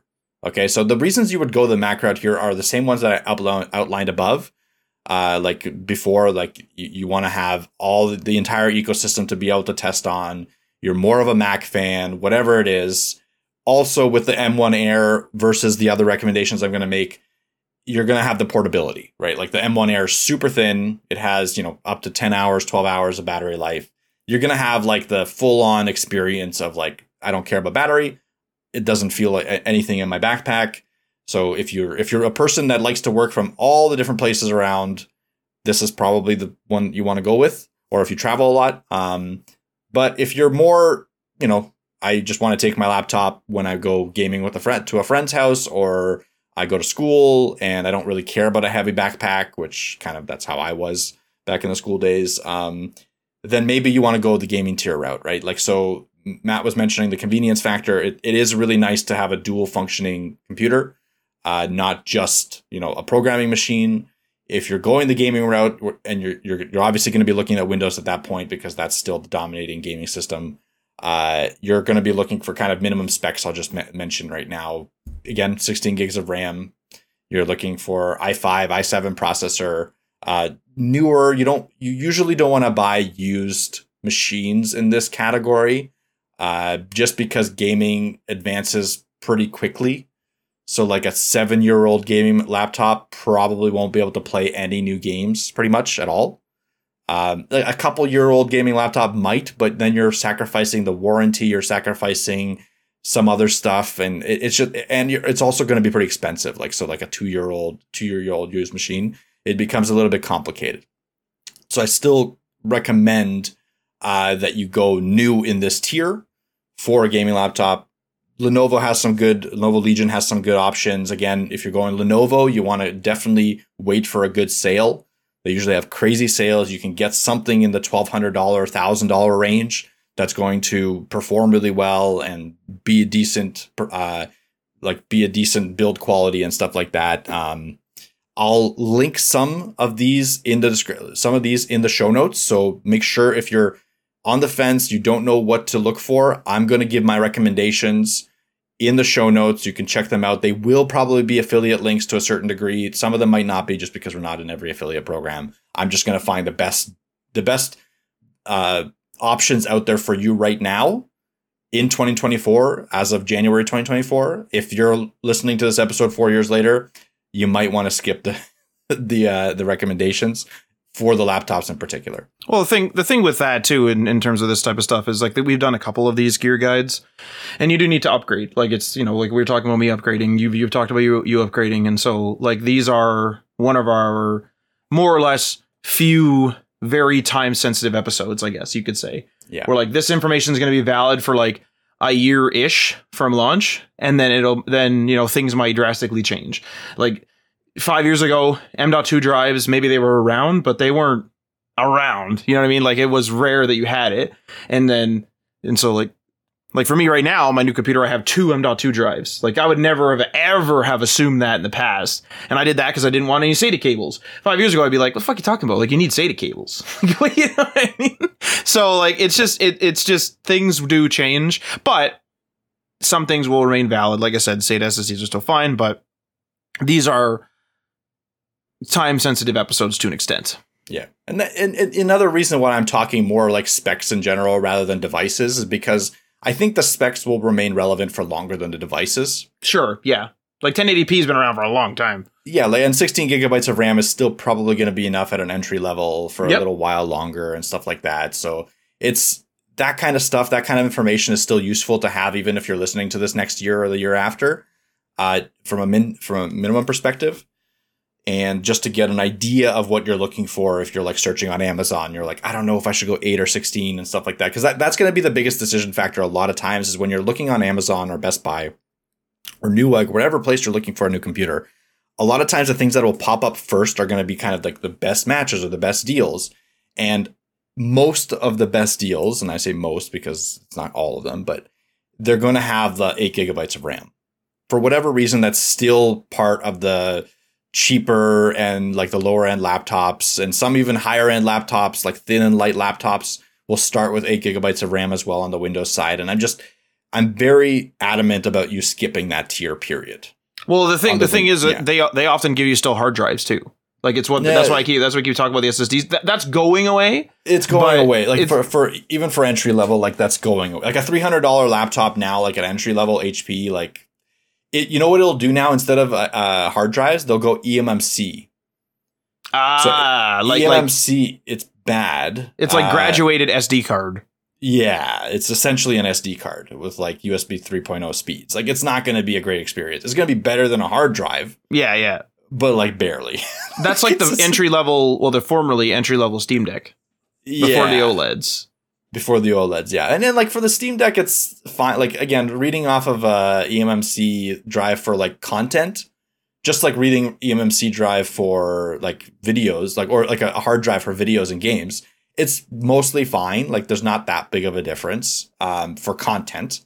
Yeah. Uh, but as soon as you start doing any sort of actual work on it, it becomes like a pain. Uh, or modern so, games, yeah. which of course the the Steam Deck does does play. So yeah, like Chromebooks and stuff. A lot of Chromebooks, especially in the entry level, will have eMMC drives. Avoid that. Avoid that if you can. Chromebooks in general are not great for developers trying to get into development. Like they're just you can make it work because it is Linux and there are some like hacks that you can do to get VS Code running. I've seen before, but like why do you want to do that to yourself when you can just get something a little like even in the same price point that will run Windows or Linux, like straight Linux on it and have better hardware. I just it doesn't make sense for for what we're talking about right now. If you're a general consumer that just needs to check your email and browse the web, Chromebook all day. It's fine.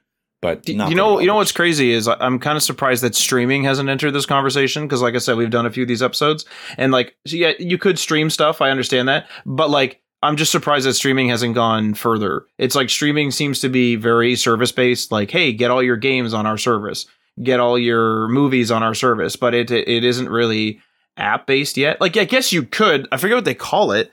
Call like Windows One or something, where you can stream. Have you ever heard of that, Mike? Where you can like purchase a clouded Windows and you can yeah. stream. Like, you could do that, and then you're already peeing. But then it, I don't know. It just starts getting a bit like it's like now you're just renting a machine in the cloud and then you have a cheap machine at home, then you stream to it, and that's really great for some things. But then you take a look and it's like, well, it's two to three hundred US dollars for an entry level, and I can run it locally.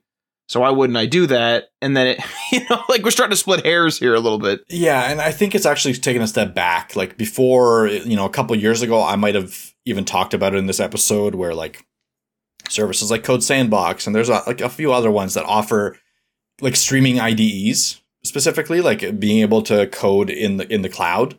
Um, and then you could do it from any machine pretty much, and you you can have like a hundred dollar machine and do it. But like the requirement of first of all paying for a subscription usually, or being able to set up your development environment up in the web, like connecting to a local device, it, it's all janky. It's all still janky, and it's not perfect in any way, shape, or form.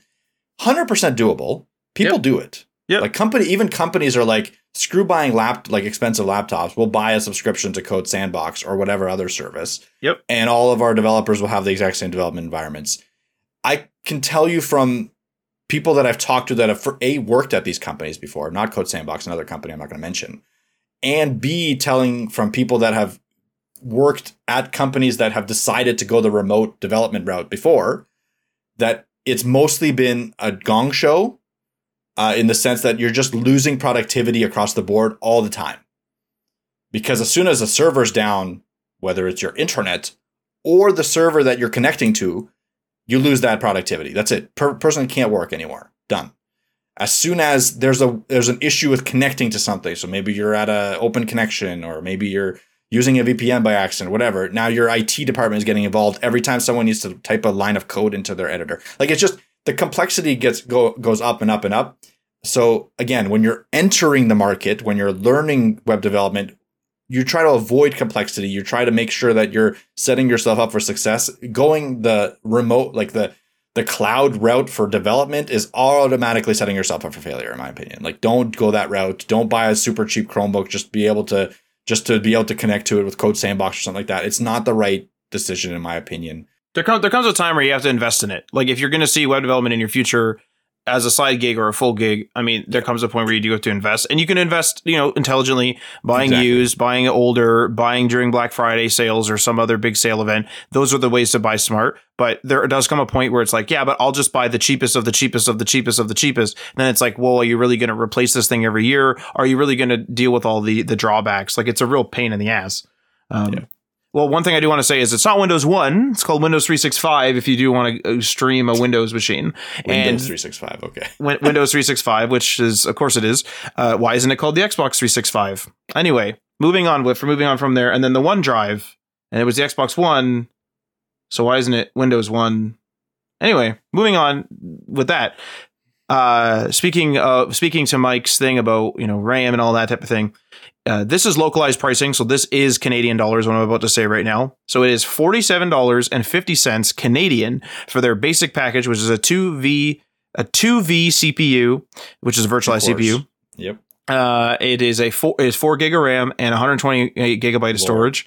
You can access and manage the cloud PC through Windows 365, the website, whatever. There's a URL there. Supports the desktop versions of Microsoft 365 apps like Outlook and OneDrive. Supports the desktop version of Microsoft Teams for chat and audio calls. And you can have up to 300 users. I'd like to say, who has 300 users with 128 gigabytes of storage? Four gigabytes of RAM. And so you can upgrade to the next tier, which is $62.90 Canadian per user per month.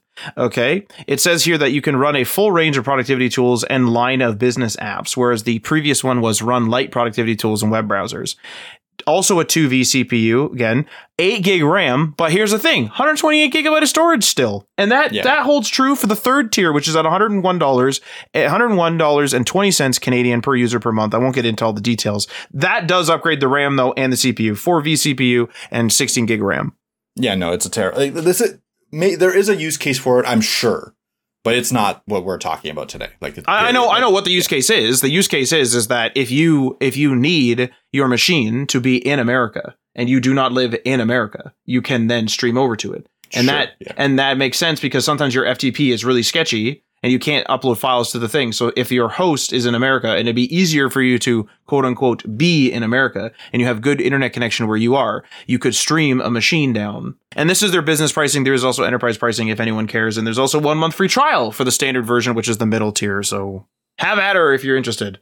Yeah, good luck. uh, okay. So moving on, uh, in the moderate tier, you know, you get your laptop, you get your you get your MacBook, you get your Windows laptop, you get a desktop, whatever. We, you know the minimum specs. You're looking for 16 gigs. You're looking for at least 512. You're looking for a newer computer at this point. Refurbished is the worst. Like you're not looking for used. You're looking for refurbished or new. With a gaming laptop, you're looking for a dedicated graphics card. Make sure that you have it. All of that. I'm going to give my recommendations, a list of them inside the show notes. So go to the show notes if you're looking for it. The other thing that I would say a good upgrade would be for you in this tier is probably going to be a monitor. So obviously, if you get a desktop, you're going to need a monitor. That's no matter what. But if even if you have a laptop, laptops usually max out at let's say 16 inches, 15 inches, maybe 17 inches, but those are really really chunky. You probably won't be looking at those too often. Um, but regardless, you're getting a you're getting a screen size of in that range. That is okay to start off with. Like you can, you know, focus on one screen at a time, limit the amount of lines of code that you have, you know, swap, swap between screens, learn some gestures, etc., etc. Learn some shortcuts. That's fine. But to up to upgrade your productivity, a, a second screen or just a bigger screen in general is going to help. So whether it's 24 inches or 27 inches, you're going to be looking for a screen. They're not very expensive. Like if you're if you're on the lower end of mid tier, a 24 inch 1080p screen, 60, 60 hertz, you're you're looking at the hundred dollar range, hundred dollar USD range. Not a crazy investment, but it could be a really good, uh, you know, a, a very good productivity boost because you have way more screen real estate, you have way more you're looking at, much bigger, easier to look at. You can look at it for longer. Um, if you're going the extended route, so like let's say you you want to use your laptop and just hook it in and still use your laptop as a screen, now you have two screens, so that's a great option. Sometimes like you'll you'll have your screen a little bit higher and your laptop on your desk open, so that you have like the, the screen on the bottom and the screen above it. That's a, a I've I've tried that setup. It works really really well. Um, really easy to connect and disconnect, stuff like that. So that's one option. If you're going a little bit of a higher end of the moderate route, 27 inches, you're looking at probably a 1440p screen in this in this size. Like there are 1080p 27 inch screens, but I would recommend stepping up the resolution. Uh, a you know a cheaper version of this screen from LG or from a, a, a, a budget brand like AOC or Gigabyte, you might be looking at like 250 to 350 US. Okay, that's a like a, a cheaper version. Probably a VA panel at that point, not an IPS panel. And I'll explain that in a second too. So like the te- the display technologies, there's kind of four main ones that you need to worry about. TN, that's the kind of the cheapest panel. Uh, it has really severe issues where if you look at it from the side, like even just tilting your head a tiny bit will ca- cause the colors to shift dras- drastically. Okay, it has some it has some uh, issues, I believe, with brightness. Although I'm not 100 percent sure on the brightness side. Anyway, I, I, have a TN panel. I would, and and it was the good panel back in the day, like three four years ago. It was the panel to get because yeah. I think isn't VA worse or no VA is better than TN. T- TN was good then. I don't know what the bad one was then. I don't even know what I don't know what's worse than TN, honestly. Unless TN was just because that was fitting my budget. Anyway, I got a TN yeah. panel and I aimed for TN for some reason. This monitor is really good. It does have some weird problems. I am using HDMI, not DisplayPort. I want to be clear on that. Um, so it does change some things. It does have a little bit of a weird color shift. There, that, mm-hmm. that that's for sure. It does have weirdness where some like when something is black on the screen, it's really really deep but for some reason in full media like in a movie or uh, a game mm, for some yes. reason it's really washed out but yet yes. it's capable of showing deep blacks so i don't really yeah. know why there's like this washed out almost like someone has a flashlight like an extra flashlight in the room it's really kind of weird it's not bad like i really like this monitor i'm keeping it around uh, like whatever but like i i, I don't know it yeah tn typically you want to avoid tn uh, i believe it's not really good for text for text as well. Again, okay, so TN's lowest lowest end. The next step up would be something a VA panel. So VA is somewhere in between.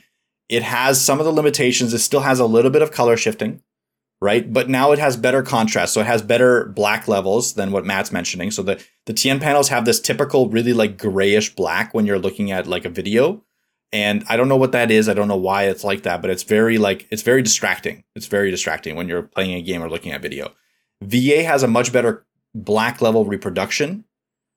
It still, I think, has some ghosting issues. It still has the color shift issue to a certain degree. It's a little bit better, but this is a perfectly fine panel. VA is perfectly fine, right? Like this is where you should be aiming in this moderate range. VA panels, there's plenty of them out there for both 24 inch and 1440p they're fairly cheap, fairly standard. The next tier up, and this is more for the higher tier, or if you can get a good sale, is IPS. And I would say, like for most developers, if you're really looking for development, this is your panel. IPS has very, very good text reproduction, and that's really the, the main thing that you're looking for. Like, so text clarity is really important. And that's what IPS does perfectly well. And it has some issues with, I believe, latency. So, like for gaming, you need to get a really good IPS panel and it'll be fine. But if you get a really bad IPS panel in gaming, there is going to be some latency issues where, like, latency essentially, if you press forward on a controller, what happens on your screen takes like a certain amount of time, right? So, if a bad latency panel pressing forward on your controller, you'll slightly notice that it doesn't immediately translate to something going forward on the screen. Okay. Now, this is, we're talking milliseconds or nanoseconds, whatever. Like it's very, very slight. You need to be really tuned in. You need to be in the competitive gaming sphere to notice this stuff. but regardless, it's there. So if you're into gaming, don't get a cheap IPS panel, get a better IPS panel. It's better to get a VA, a, a decent VA panel than a cheap IPS if you're doing the multi-purpose route. Well, the thing with it too, like I just bought a monitor and I bought an IPS and I bought a, specifically a gaming one because it has the one millisecond whatever. Yes, but correct. because it was Boxing Day, I got it for cheaper or like the same price as like a cheaper IPS. So it's actually like more efficient to get the gaming model. I mentioned that just because maybe that's the route you'll go and you're like, man, I should get a gaming panel.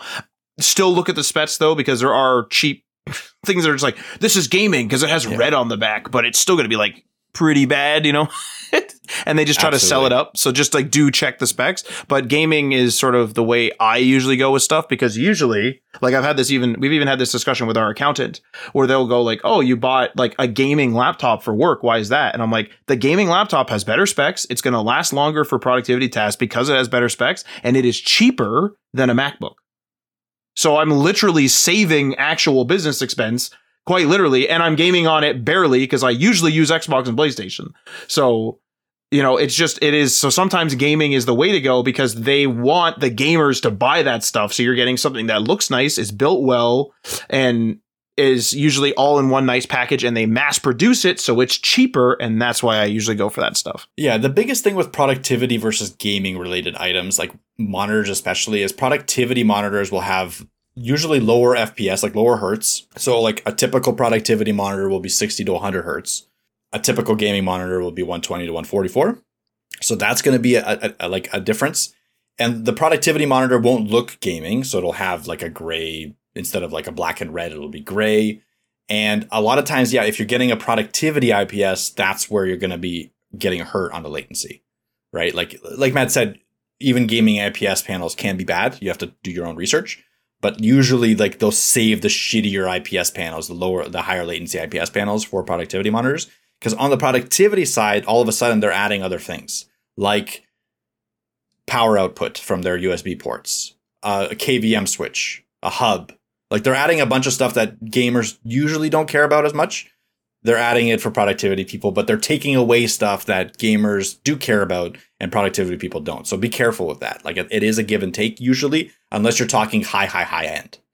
Then you can have both. Like high end, a high end gaming laptop can have all these productivity features built into it as well. And a high end productivity, uh, sorry, not laptop monitor, can have all these gaming features built in. So that that's where I'm saying. But medium, like the mid tier, is where you have to be careful.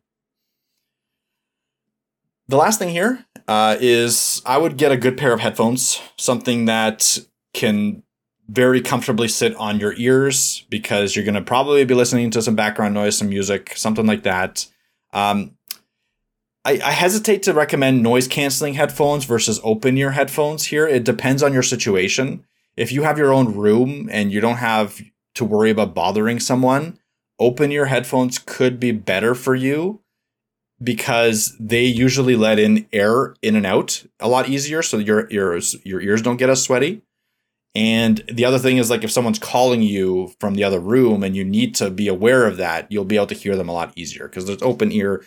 There there's give and take. So if you're in a situation where it's very loud, maybe you're again you're living in a home with like 15 of your relatives and you need to get into focus mode, that's where you need to go the noise canceling headphone route because open ears first of all will leak audio so everyone around you will be able to hear what you're listening to.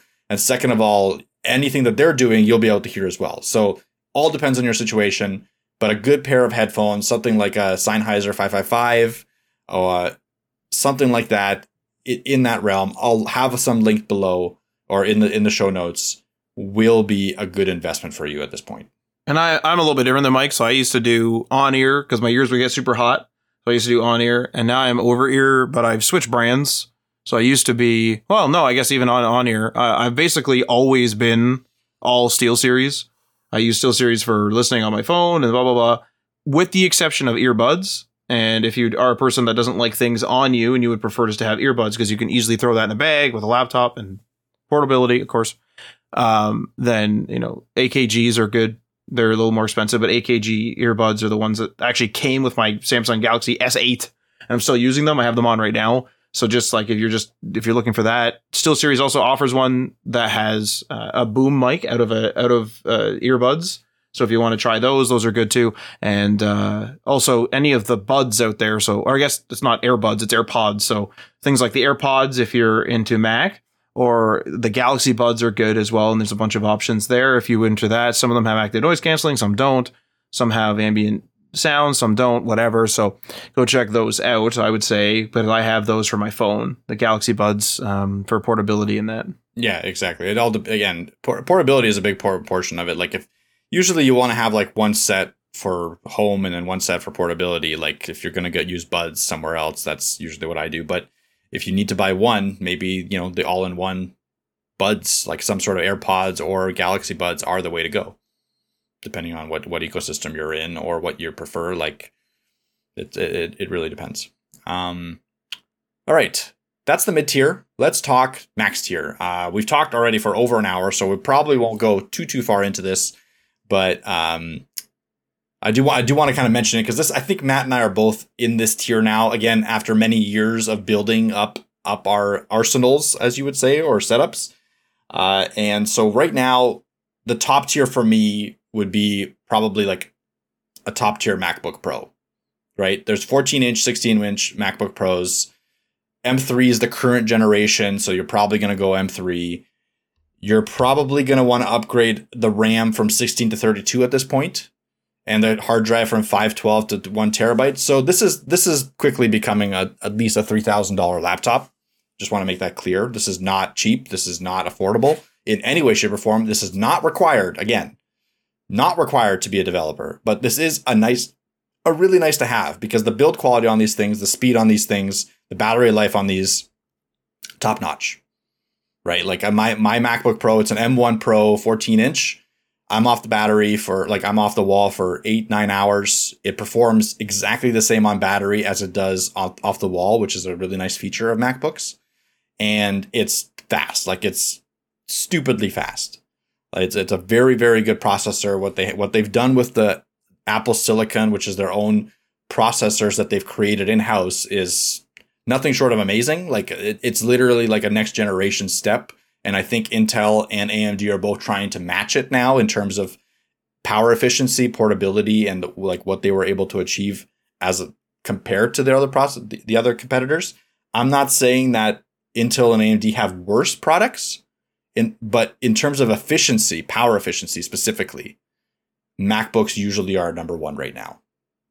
Right? Like performance, if you go balls to the wall on Intel or balls to the wall on app on uh, AMD, you're to have a thicker laptop, but it's probably going to perform better than a, than a MacBook. But you're talking like significantly thicker, way less battery life, and way more noise and way more heat as well. So this is these are the trade-offs that you have to make. And and you're and you're also talking about like very very small performance gains for all of those negatives. So that's why MacBooks I would consider them pretty pretty high up there if you're looking at, you know, running a lot of a lot of your development development servers, any sort of infrastructure you need on your computer, MacBook's going to do it pretty well. I was to say on the uh, on the laptop side, on the Windows side. So I have a, I call it an ultrabook. I don't really know if it's considered an ultrabook, but uh, just last year I bought one just because the gaming laptop is getting older. Uh, it, it's my desktop replacement, and also gaming laptops have really bad battery. And lately I've been uh, working a little more mobile, so I picked up an ASUS VivoBook S, and this is an example of like a good like efficient processor on the Windows side. So it's a Ryzen 7 6800H. I don't know if there's a one that's newer because I bought this in 2022. 16 gig RAM, one terabyte hard drive, or one terabyte SSD, excuse me, uh, and Windows 11 Home. It's been really good. It's been working for you know over a year. I get really, I'm off the wall, maybe not as long as eight or nine hours, but probably, well, actually, probably close to eight or nine hours uh, at the end of the day um, five to nine hours, let's say, depending on what I'm doing. And I bought that at the end of 2022, and it's been really, really good. Uh, really, really good for me. So that's uh, you know an example of something that does come from the Windows side. Nice big touchpad. It's made of metal mostly. Uh, nice big screen. It's the most high resolution screen, even above my TV that I have. So there's that. Um, I think it's a 2K screen. And uh, I mean, I'm looking at the Amazon reviews, and people are saying it's at 3.5 out of out of five. I'm not really sure why. Maybe there was a quality problem at some point, but the one I've used so far really really good. Charges up fast. Whatever. The only problem that I really see is, and this is even with my new computer as well, is the newer AMD processors take. Maybe it's the motherboards. I don't know. Take forever to post. Not really sure why that is. You click and you're like wait. You're like, is it on? Is it working? Hello? And then boom, and then it sort of, you know fires up. It's like what the heck? Like what the heck was that? My my BIOS time or my whatever used to be like 2.8 seconds on one of my old laptops, and now we're up to 28 seconds on some of these things. It's a little bit a little bit wild. And I've looked it up, and people other people are complaining. So it's like an architecture thing, I guess, or whatever. Same thing on the Asus. You click it, and it's like hello, and the power LEDs on the sides. You have to like lift it and look. You're like, is it okay? And then it's fine. I don't know. So that's one small problem. Uh, but I mean, if you just like sleep your laptop like many people do, then it's not a problem. Yeah, those th- those laptops are pretty beefy. Um, have you noticed any issues with the screen in terms of text? Like, do you read a lot of text on it? Is my Yeah. main question. I like And no like, issues. code up in there, no problems. No- now, no I will say this is like in terms of displays, I'm the least picky person. Like I am like regretting getting rid of my like 18 year old screen to my left here. Okay. You know what I mean? So it's like it's a little ridiculous. Obviously, if something's really jagged or something like totally unserviceable, I will complain. But like, I am not a picky person with screens, so I will say that. So yeah, ta take this then with a grain of grain of salt because I'm I also haven't like experienced this myself. Uh, but from from hearing about it from the industry, I guess quote unquote industry, OLED screens for coding specifically apparently aren't the greatest because of eye strain issues with how OLED renders text, especially dark backgrounds with light text. hmm I I don't have a good like reasoning for that. I've just heard like give I've been given this advice on several levels at this point where they're like, "Oh, don't go OLED for if you're going to go coding because your eyes will start to hurt after a while." I again, this is advice I'm passing on from people that I trust in the industry, but not necessarily something that will happen to you. OLED is amazing for content and amazing for gaming. I want to be clear on that. It's the best screen technology out there right now. Um, and I, I kind of want to still try it because that's what I want to do. But I've been told multiple times to steer away from it if you're just like looking for productivity. Uh, yeah. So still plenty of good laptops. That that was a good suggestion there, Matt. They, they there's there's a few Asus laptops that I probably will link in the uh, in the show notes, and also there's going to be ThinkPads, the ThinkPad Carbons. Like there's going to be some really high end Windows laptops. I steer away from Surface l- lately because they've had some uh, quality control issues. I was actually going to especially, like, ask you, like, what would you say about ecosystem things? So something like a MacBook is appealing if you're in the Mac ecosystem with like an Yeah. iPad and an iPhone and this and that. So the other ecosystems out there on the Windows side of things would be Samsung with their Galaxy Book lineup, as well as a Microsoft Surface, uh, which is. I, yes, all these things, all these other things, like yes, Asus plugs into a lot of my ecosystem stuff, but it's just it just makes sense sometimes. You know what I mean? You go to Apple and it's like, I need a MacBook. What's your price range? Okay, how much RAM do you need? Okay, and you just sort of buy it and it's ecosystem ready. Whereas like you buy, you know, some other some other laptop with Windows, you might get some bloatware. You might have to like install the stuff manually. It's not just ready for you. So some people are just going to want to go. Microsoft makes Windows. I'm going to buy the Microsoft thing. Yeah. That's the Surface. Or um, I like my Samsung phone and my Samsung TV and my Samsung monitor and my Samsung whatever the heck else, my Samsung car, whatever. Uh, so I'm going to buy a Samsung Galaxy Book. What do you think of those? Because there is a markup for the name with those, right? there's a markup from the name and i just i there isn't enough of a ecosystem in my opinion on the windows side on any windows side to warrant staying within like samsung or microsoft Okay.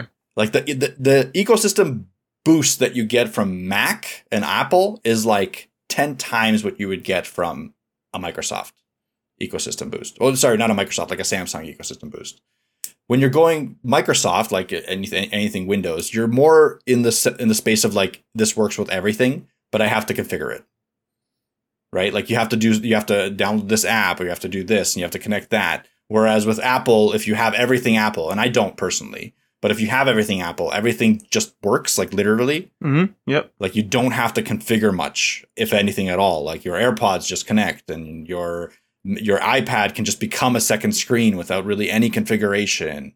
And like that stuff doesn't really exist in the Microsoft ecosystem. Any all of that stuff exists fundamentally in terms of like your Galaxy Buds on a Samsung device can automatically pair. And you can like tap the bezel on some TVs with a Samsung phone to like Yeah. mirror displays and stuff like that. Yeah, exactly. But it's all really fragmented and also quickly unsupported. That's my biggest concern with it. That's is, like, yeah, that is true actually. Yeah. Samsung will come out with a feature and then all of a sudden, like two years down the line, be like, no, we're not doing that anymore. And so like your the ecosystem that you bought into is now losing features and stuff like that. And it's just it's a weird situation on the Windows side. I wouldn't buy into Windows for the ecosystem, is what I'm trying to say. If you're going ecosystem and you want the easiest possible cooperation between all your devices, that's Mac. But for me, like I don't want that. I don't want to be locked in because that's what it is. It is kind of vendor lock in to the Macs. I have Mac, I have Windows, I have Android, I have an iPad. Like I literally have all of the ecosystems. And yes, I have to configure some stuff to make them work together sometimes. But that configuration is pretty minimal. It's minimal enough for me not to care about it as much. So like I just I I don't personally care. And for developers, it's going to be very personal, but a lot of times it, it doesn't really matter because you're going to have to configure shit anyway. Like you're a developer. So it's not a huge deal. Um, but on that on that front, I think Matt and I had a good discussion before the show. Like, do, in this tier, because it's the max tier, infinite infinite dollars. Do you prefer having a dedicated machine for desktop and a dedicated machine for laptop? This is this is again a very big preference thing. Uh, I think Matt and I both are in the camp of having separated machines. So like I have a a Windows desktop that sits on my desk. That's my gaming machine for the most part. I do some development on it, personal projects. And then I have a laptop, like a MacBook Pro, that I do most of my development on. Right. And I, I prefer that, I think, because again, it's that separation of concerns, the separation of like, hey, I do all my work on this, or I do this X work on this, and I do this X work on this. It's specifically configured for that work. It's not general purpose anymore as much. So it's kind of nice in that sense as well and you can really like customize all of the shortcuts, all the settings to be as dedicated to your workflow as you possibly can rather than trying to make it again general purpose and work for everything. So that that's my preference still I think that could change. Um, I've tried the approach of just using a laptop for everything and I didn't personally like that yet. Maybe again as laptops evolve, as technology expands, as Mac OS catches up or Windows catches up, whichever one, uh, like whichever one gets becomes significantly better at some point, maybe I'll go to one device. But right now, I kind of like the separation of like, boom, Mac OS is for development, Windows is for everything else. I like having two separate devices. I have my desk configured to have like a hub that I can plug my MacBook in, and everything will be connected to it. Both my monitors, all my keyboard and mouse. I have a KVM switch that will switch between my MacBook and my desktop so that my my monitors are switched to my mouse, keyboard, microphone, everything like webcam, everything is switched. So like I, I'm I'm curious to see what you would think on that. Uh, it is something that takes time to like sort of learn what you want as well. Like and and you and like the, it's kind of a grass is always greener like on the other side type thing where where you're like, "Oh, I bought like I bought like a a really nice desktop, but it would be really nice to have a really nice laptop. Oh, but it would be really nice to have just a dockable all-in-one machine." And so there is sort of a level of experimentation and trying different things. And in my particular case, what I did is I went all desktop because that's what I knew. And I had a productivity laptop. This is way back in college. So I had a really nice desktop, productivity laptop that was capable of a little bit of gaming because we did some gaming between classes. And I went from that to going, you know what? Like having this really nice big like desktop. I bought one that was just totally ridiculous. It had three graphics cards with Crossfire X. It was a big mess. And so I thought, okay, you know what I need to do? What I need to do is I need to, you know, kind of downsize. So that computer constantly required fixing, blah, blah, blah. Years go by, and I, I think in order to sort of get over this annoying constant repair, I'm going to buy a nice gaming laptop. Well, you buy it for work, I'll buy it for play, but again, I don't really play many PC games. I'm mostly a console gamer. So that sounds good to me. That way I can go to the odd LAN party, but 90% of the time, if not more, I'm going to be working on this thing and it'll be really powerful. It'll last a long time. That's the laptop I still have today. That was supposed to be my desktop replacement, although I never got to dock it it aged. The other computer aged even more because I was still using it, the other big desktop. And now I have a new desktop computer. And then somewhere in between there, I also bought like a productivity laptop. And what this is, what this is, is this is me experimenting with what I like. And what I think I actually like, which sounds absolutely ridiculous, is I like having three computers. I like having a beefy, this is my desktop replacement. I can bring this with me anywhere, but it basically needs a wall. Like it needs, it needs me to be able to plug it in. But this allows me to do desktop level stuff on the go anywhere, whether it's work, whether it's play. I need this. Then I have a little little guy, an ultrabook, where I have a, a battery and it, and the battery lasts for more than 40 minutes and I'm able to run around with it and do things and I'm able to work on the go and do this and do that. That I like that a lot. And then I like being able to sit at my desk and just have the damn thing work and be fast. And that's what I like here. Like I'm really impressed by the performance boost I've gotten by this new computer. Um, and so that is where I'm at. And so it's I know it's like it like this is why it's the max tier because it sounds ridiculous. Like Matt likes having three computers. It's like yeah, that's that's where I'm at. Um, that is where I'm at. But luckily, you know, I'm not upgrading these things every year or even every five years. I'm upgrading these things, you know, as they become a problem, and I live with them as a problem for a long time. Uh, where I fix them up or I just deal with them being slow, and then eventually I go, okay, let's do the upgrade and that's sort of where i am on the max tier because i also have a tablet and i also you know it's it's it's just because i've built up tech over the years um, and that type of thing. But that's that's where i'm at. I need a desktop a portable desktop a desktop and an ultrabook. That's where i'm at. Um, i know that sounds ridiculous. Oh and two phones I, I, don't think it's like it is ridiculous. It is ridiculous on any on any like scope. But like I think when you get to the level where you're you know ten years into your career, it it happens to almost everyone. Yes, yeah. They like build up this like technical arsenal, you should say, for very specific things. And sometimes people will do that and then like minimalize and they're like, you know what, this is too much, and then they go back to like one device. And I've seen that happen many times. But sometimes people will just keep doing that where like I use this for just traveling on the bus, and I use this for travel on yeah, the plane, yeah. and it, like it's just it gets out of control. But you know what? Like whatever works, whatever works for you. And again, it's the max tier, so do what works for you. That's that's the main thing. Like money is no longer really an object. Uh, now you're trying to min max. This is the min maxing portion of your career, where yes, you know having a fourth laptop or a third laptop is not going to two x your productivity. Not going to happen. But it is it's convenient. Not gonna, but it is convenient. And like you, you might you know write a little bit more because your laptop lasts for longer on battery. And i do. And and, and maybe like you might be a little bit more focused on your desktop replacement laptop at your friend's house when you have to code up like a little application or something. And then maybe on your desktop desktop like at, at your home you have everything set up everything's super quick you upgrade it so that you can encode video f- faster you can record video.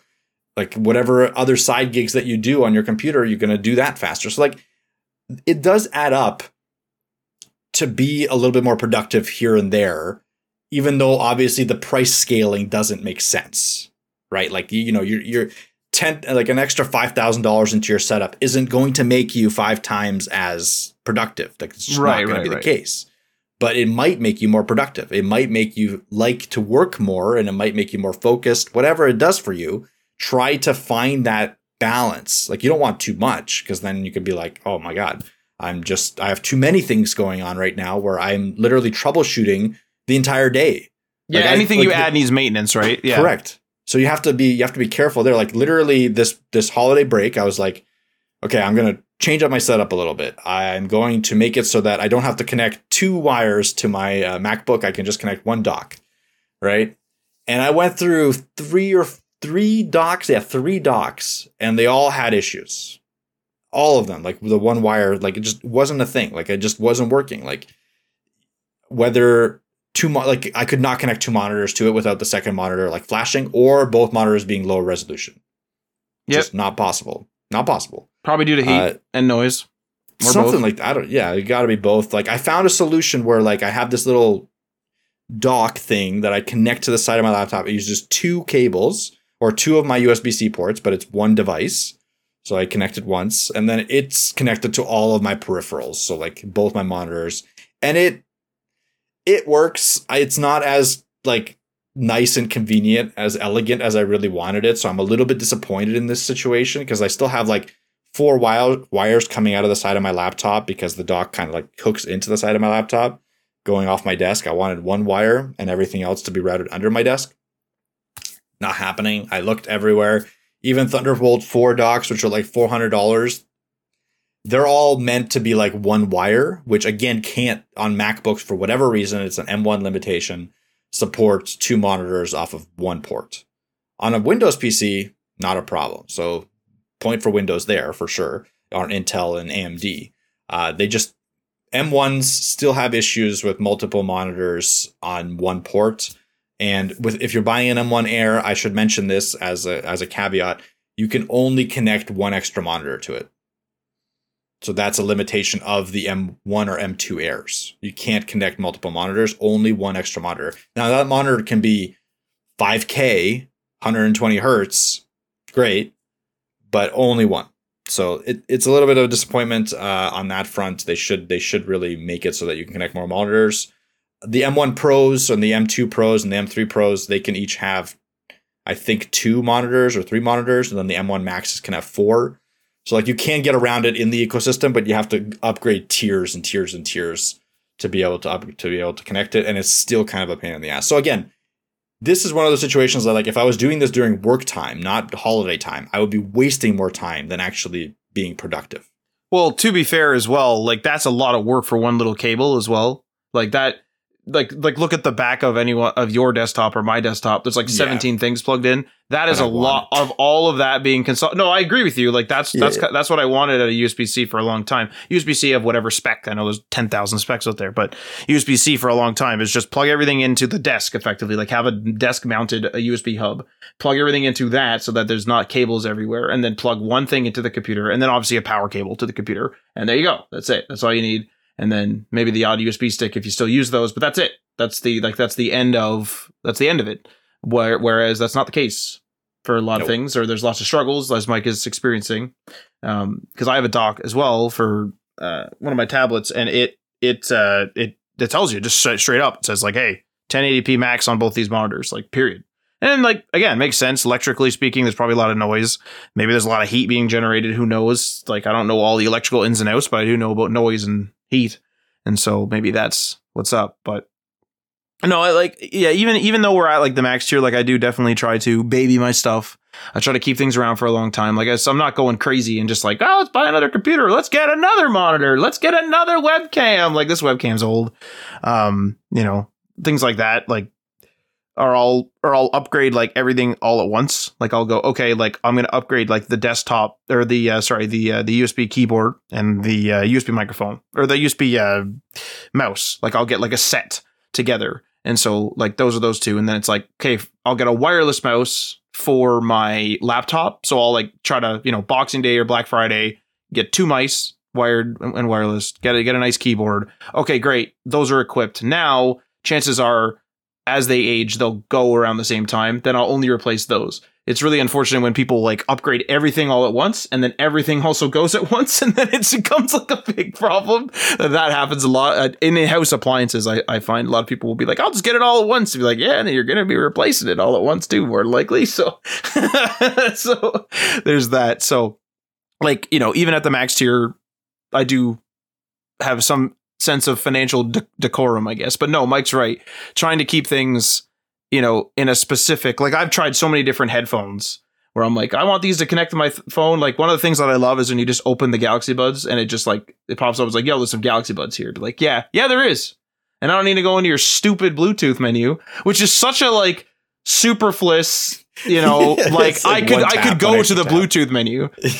uh, there was a, I rented a car and I was like, man, I love this car because when I get in, it's like it works with Android Auto and Samsung too as well. I think I'm not 100 percent because I just rented it for a short duration, but it just wirelessly mirrored my my screen and continued playing my podcast exactly where it was off, and I was like, yes, like that's, wireless Android Auto is like that's a thing. Like that's the, the, the, that's life goals right there. And I'm pretty sure like that's the car I'm going to eventually get because it's just like, and it's also just basic car. Like I give me annual or analog gauges and don't fucking bother me. like I, I, want a 100% hatchback and just just don't bother me. Like I don't I no, don't no want touch screens. Fuck touch screens. in my no opinion. touch screens. Everything's tactile for the most part, and no like you know when you get like a like because you're in this max tier, I guess. Although I'm definitely not in the max tier of car, but like.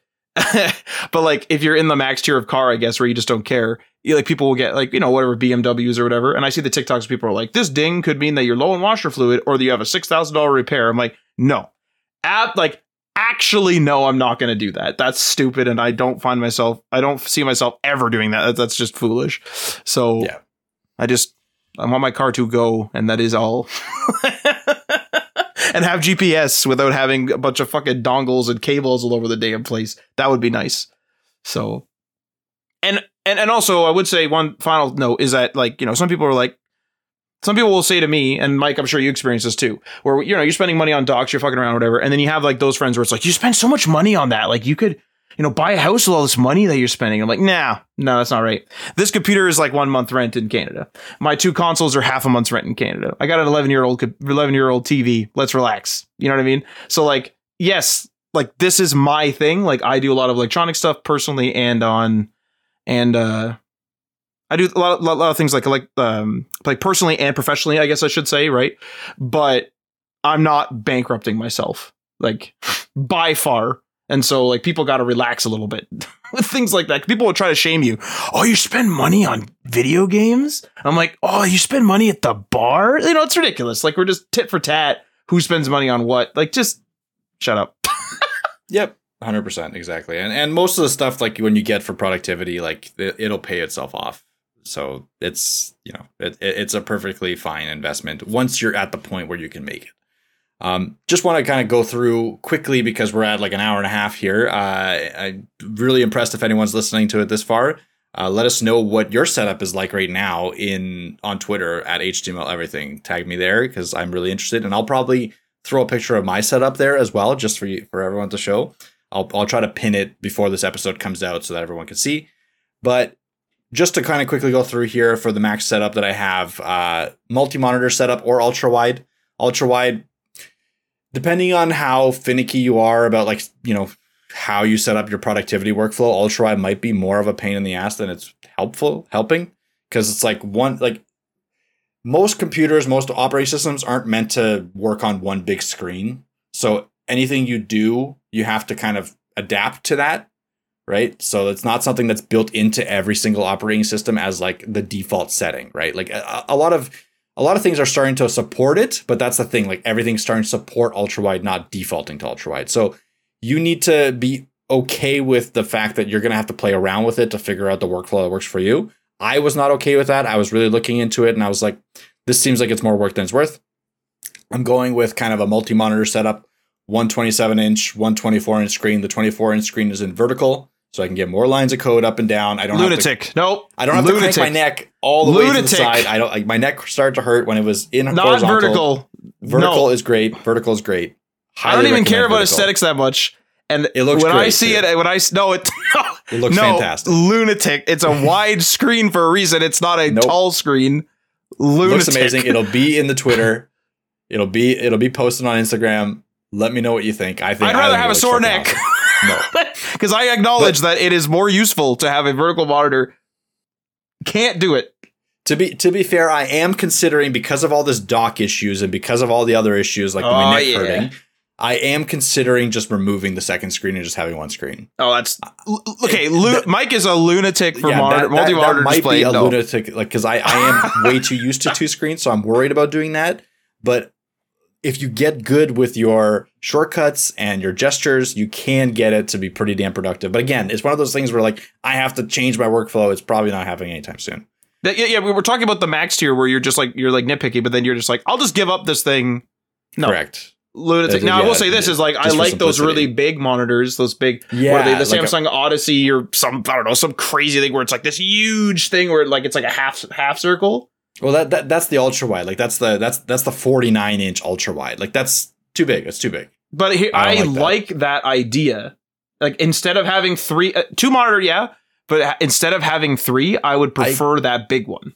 Yes, probably. But again, you have to set everything up to like work with it. It's kind But of. But I think uh, what I've been told, and I want to be clear, I don't have this, but what I've been told is that the Samsung software or whatever software it is is really good at just being like this app is 1080p and just puts it in 1080p and everything else goes black. So it's like okay, like who cares? There is, yeah. Again, I, I looked into it pretty intensively. There's a lot of little fixes like that that you're mentioning that do work well, but like you have to do that like for every app almost. That would be So a it problem. gets it gets a little bit annoying and like you can get you can work with it. It's fine. Like I'm sure you can get a really good productive workflow going with it, and people do. It's just not something that I wanted to deal with and want to deal with at the moment. I'm still gonna link some because I did a bunch of research on the widescreen on ultra wides because I was gonna get one. I'm gonna link some of them. LG Ultra Gears are good. The Samsung Odyssey, like Matt's saying, eight, there's some Asus Ultra Wides and some Dell and Alienwares that are great. I'm gonna link them in the show notes, so check them out. Uh, if you want the one monitor setup, if you're going the Mac, if you're if you have infinite money to spend, the studio display is probably the way to go. I'm not in that scenario, but like whatever. Like if you, if you want the perfect color reproduction and everything to work perfectly with the MacBook, there's nothing better than the studio display. It has the perfect scaling, perfect resolution, perfect colors, and it has like the one ca- cable setup with charging and USB hub and all that support. It's really nice. Next thing I want to mention here, sit stand desks. I I recommend them. Uh, they're they're really like good for your back, for your legs, everything. I stand for a couple hours a day, I want to say. So a lot of my meetings I'll do standing, usually on the podcast. I'm currently sitting right now because it's just I'm tired. But a lot of the podcasts that we do, I do standing. Uh, stuff like that isn't doesn't require deep work. I usually stand for, just to get like a different position. I'll sometimes even game standing, which is kind of nice. Uh, so that that's totally up to you, uh, but it is kind of a nice thing to have for ergonomics and stuff like that. Um, you'll probably again for the headphones route, you'll probably want a few different headphones here. One for like comfortable open air, one for noise canceling if you want to get in like a in the zone or if there's loud noises around you. Probably an AirPods Pro or a Galaxy Buds Pro for the on the go noise canceling or when you just don't want to be tied to the desk with a cable. Well, consider the microphone, like whether you have a you know a studio microphone or like just a good headset that has a good microphone because you don't Yeah. need studio quality if you're just doing Zoom calls, like because Zoom's going to compress it anyway, unless they've turned that off, which is which they are not they going haven't. to. Yeah, they have it. But but having a good microphone is nice for even for Zoom calls. Like yes, it's going to get compressed, but it, it does sound different. Like when you when I'm talking on Zoom, I use my studio mic, and it's like people notice it right away. oh sure, And sure, again, it is yeah. better. Yeah, and like for meetings and if you're working remote, I kind of recommend it. If you're going max tier, get a decent mic, like at least a blue or like the Elgato that we have. We'll link both of those in the show notes as well. Like the Elgato is nice and small. It's smaller than the blue Yeti. And uh, it, it's perfect. Like it's a USB mic. You don't have to fiddle around with any of the XLR settings and stuff like that. That you don't have to have a separate XLR card. This is just everything's built in. Good including mic. including a headphone jack, which I'm using right now. I'm using it right now too. It's a perfect headphone jack too. Like it has like a really good DAC. Awesome, awesome uh, microphone, uh, and decent camera. Uh, this like you don't need a 4K camera. A decent 1080p camera, perfect. Again, if you're working remotely, which a lot of developers are, it's kind of nice to have these kinds of things that will make your meetings better. Will make better first impressions when you're on interviews. If you're ever doing any sort of podcasts or any sort of like interviews on videos or you're recording yourself, whatever, it's nice to have better stuff like this. Uh, it's going to make life better, just period. And that's about it. I don't want to. I we Matt and I could probably talk about this for another hour and a half. Like, Oh, I, yeah. I don't doubt that at all. Maybe we'll do another follow up episode if you want it. If you want a follow up episode on like accessories and like coffee setups and whatever else you want us to talk about in terms of tech, we could talk for hours. So let us know. Again, HTML everything on Twitter at HTML things on Instagram. That's gonna get right to us. DM us there, or or just post on one of our posts. Comment on our posts, and we will definitely get back to you on there. So I don't know if you have anything else to add, but I think that covers the the basics at least for the setup that you need to be successful. I, I do want to add one thing, and that is about accessories. I'm not going to get deep dive into them, but I do want to say that be careful what accessories you buy and when you're what you're buying them for. The reason being is that there are there are a lot a lot of them, if I can speak correctly, a lot of them are in their own ecosystems, And the reason why I mention that is because if you have something like you want to have like a stream deck for productivity, because they're not just for streaming, or if you want to have like this Elgato microphone that Mike mentioned, it requires Elgato software. Now, it's not a huge deal in most cases, but if you have a computer that is, you know, not running the greatest and you start buying a lot of these accessories, a bunch of these things have accompanying software and they all require their own software unless they're in the same ecosystem. So, for example, I have a Prism XL desk mat. I also have a SteelSeries, uh, I think it's a Pro 7, whatever, it's a full size keyboard. I also have a rival, uh, I forget what number it is, but it's the big heavy one with the actual like haptic feedback motor inside of it, uh, mouse. Um, they're all from SteelSeries, so they all use SteelSeries GG, which is their software. But remember that if you go and you're like, oh, I'll use Corsair for this and I'll go for this, eh, you're going to have software all over the dang place. If you're into gaming or you have any RGB in your computer, you're going to have a bunch of software that way as well. And these things, even if you have a really kick ass computer and you're like, I can run as many softwares as I want in the background, that might be true, but they might not like each other. And so that's going to be a whole other thing. So do your research um, because I had a heck of a time getting my uh, computer fans to work and I minimized it to Gigabyte and Corsair and I still had a bit of trouble back and forth with RGB Fusion and iCUE.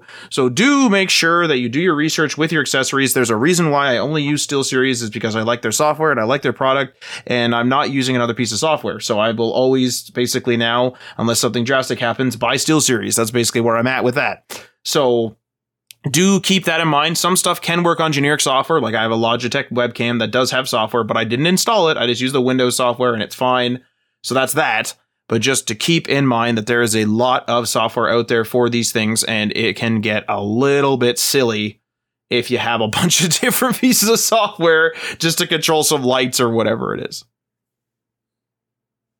And that's it. That's it for me. I think that uh, that concludes this episode. Um, a bit of a long one, but a lot of tech to cover, a lot of things to discuss. Uh, there's a lot of tech out there, and Matt, Mike, and I are obviously passionate about it because I could talk about my desk setup and having where having a drink holder on the desk and a headphone thing underneath the desk and all kinds of things like that. So anyway, that concludes this episode. Remember that we are on Patreon. That is patreon.com slash HTML, all the things if you're interested in supporting the show. And many thanks to our $3 tier patrons, Ryan Gatchell from Blue Black Digital on blueblackdigital.com, Tim from the Web Hacker on the webhacker.com, Jason from Geek Life Radio via geekliferadio.com, Michael Curie from MC Web Studio via mcwebstudio.ca, Magnus from YesWeb via yesweb.se, Jeff from Twitter via at the Jeff McHale, Fire Season via fireandseason.com, Gunnar Burnett via gunnarburnett.com, Pototo Watoto Coding via, via watotocoding.com, Garrett Segal, and Level Up Financial Planning via www.levelupfinancialplanning.com. Remember, we also have a Scrimba link if you want a discount on their subscriptions. Go check that out. That is scrimba.com slash link slash hat. Hat is spelled H A T T. And as a final note, we'd also like to give a shout out to Michael LaRocca, a contributing author on HTML, all the things.com. Michael is the author of Self Taught, the X Generation blog at selftaughttxg.com Feel free to leave a comment or review in the platform you're listening to this on, and this outro will sign us off. You've been listening to HTML All the Things Podcast web development, web design, and small business. We hope you've gotten some useful and practical information from this show. And we hope you appreciate that we talk to you like human beings. And we hope you had some fun. We'll be back soon. But in the meantime, hit us up on social media on Facebook, Instagram, and Patreon at HTML All the Things. And on Twitter at HTML Everything. Until next time, this is HTML All the Things signing off.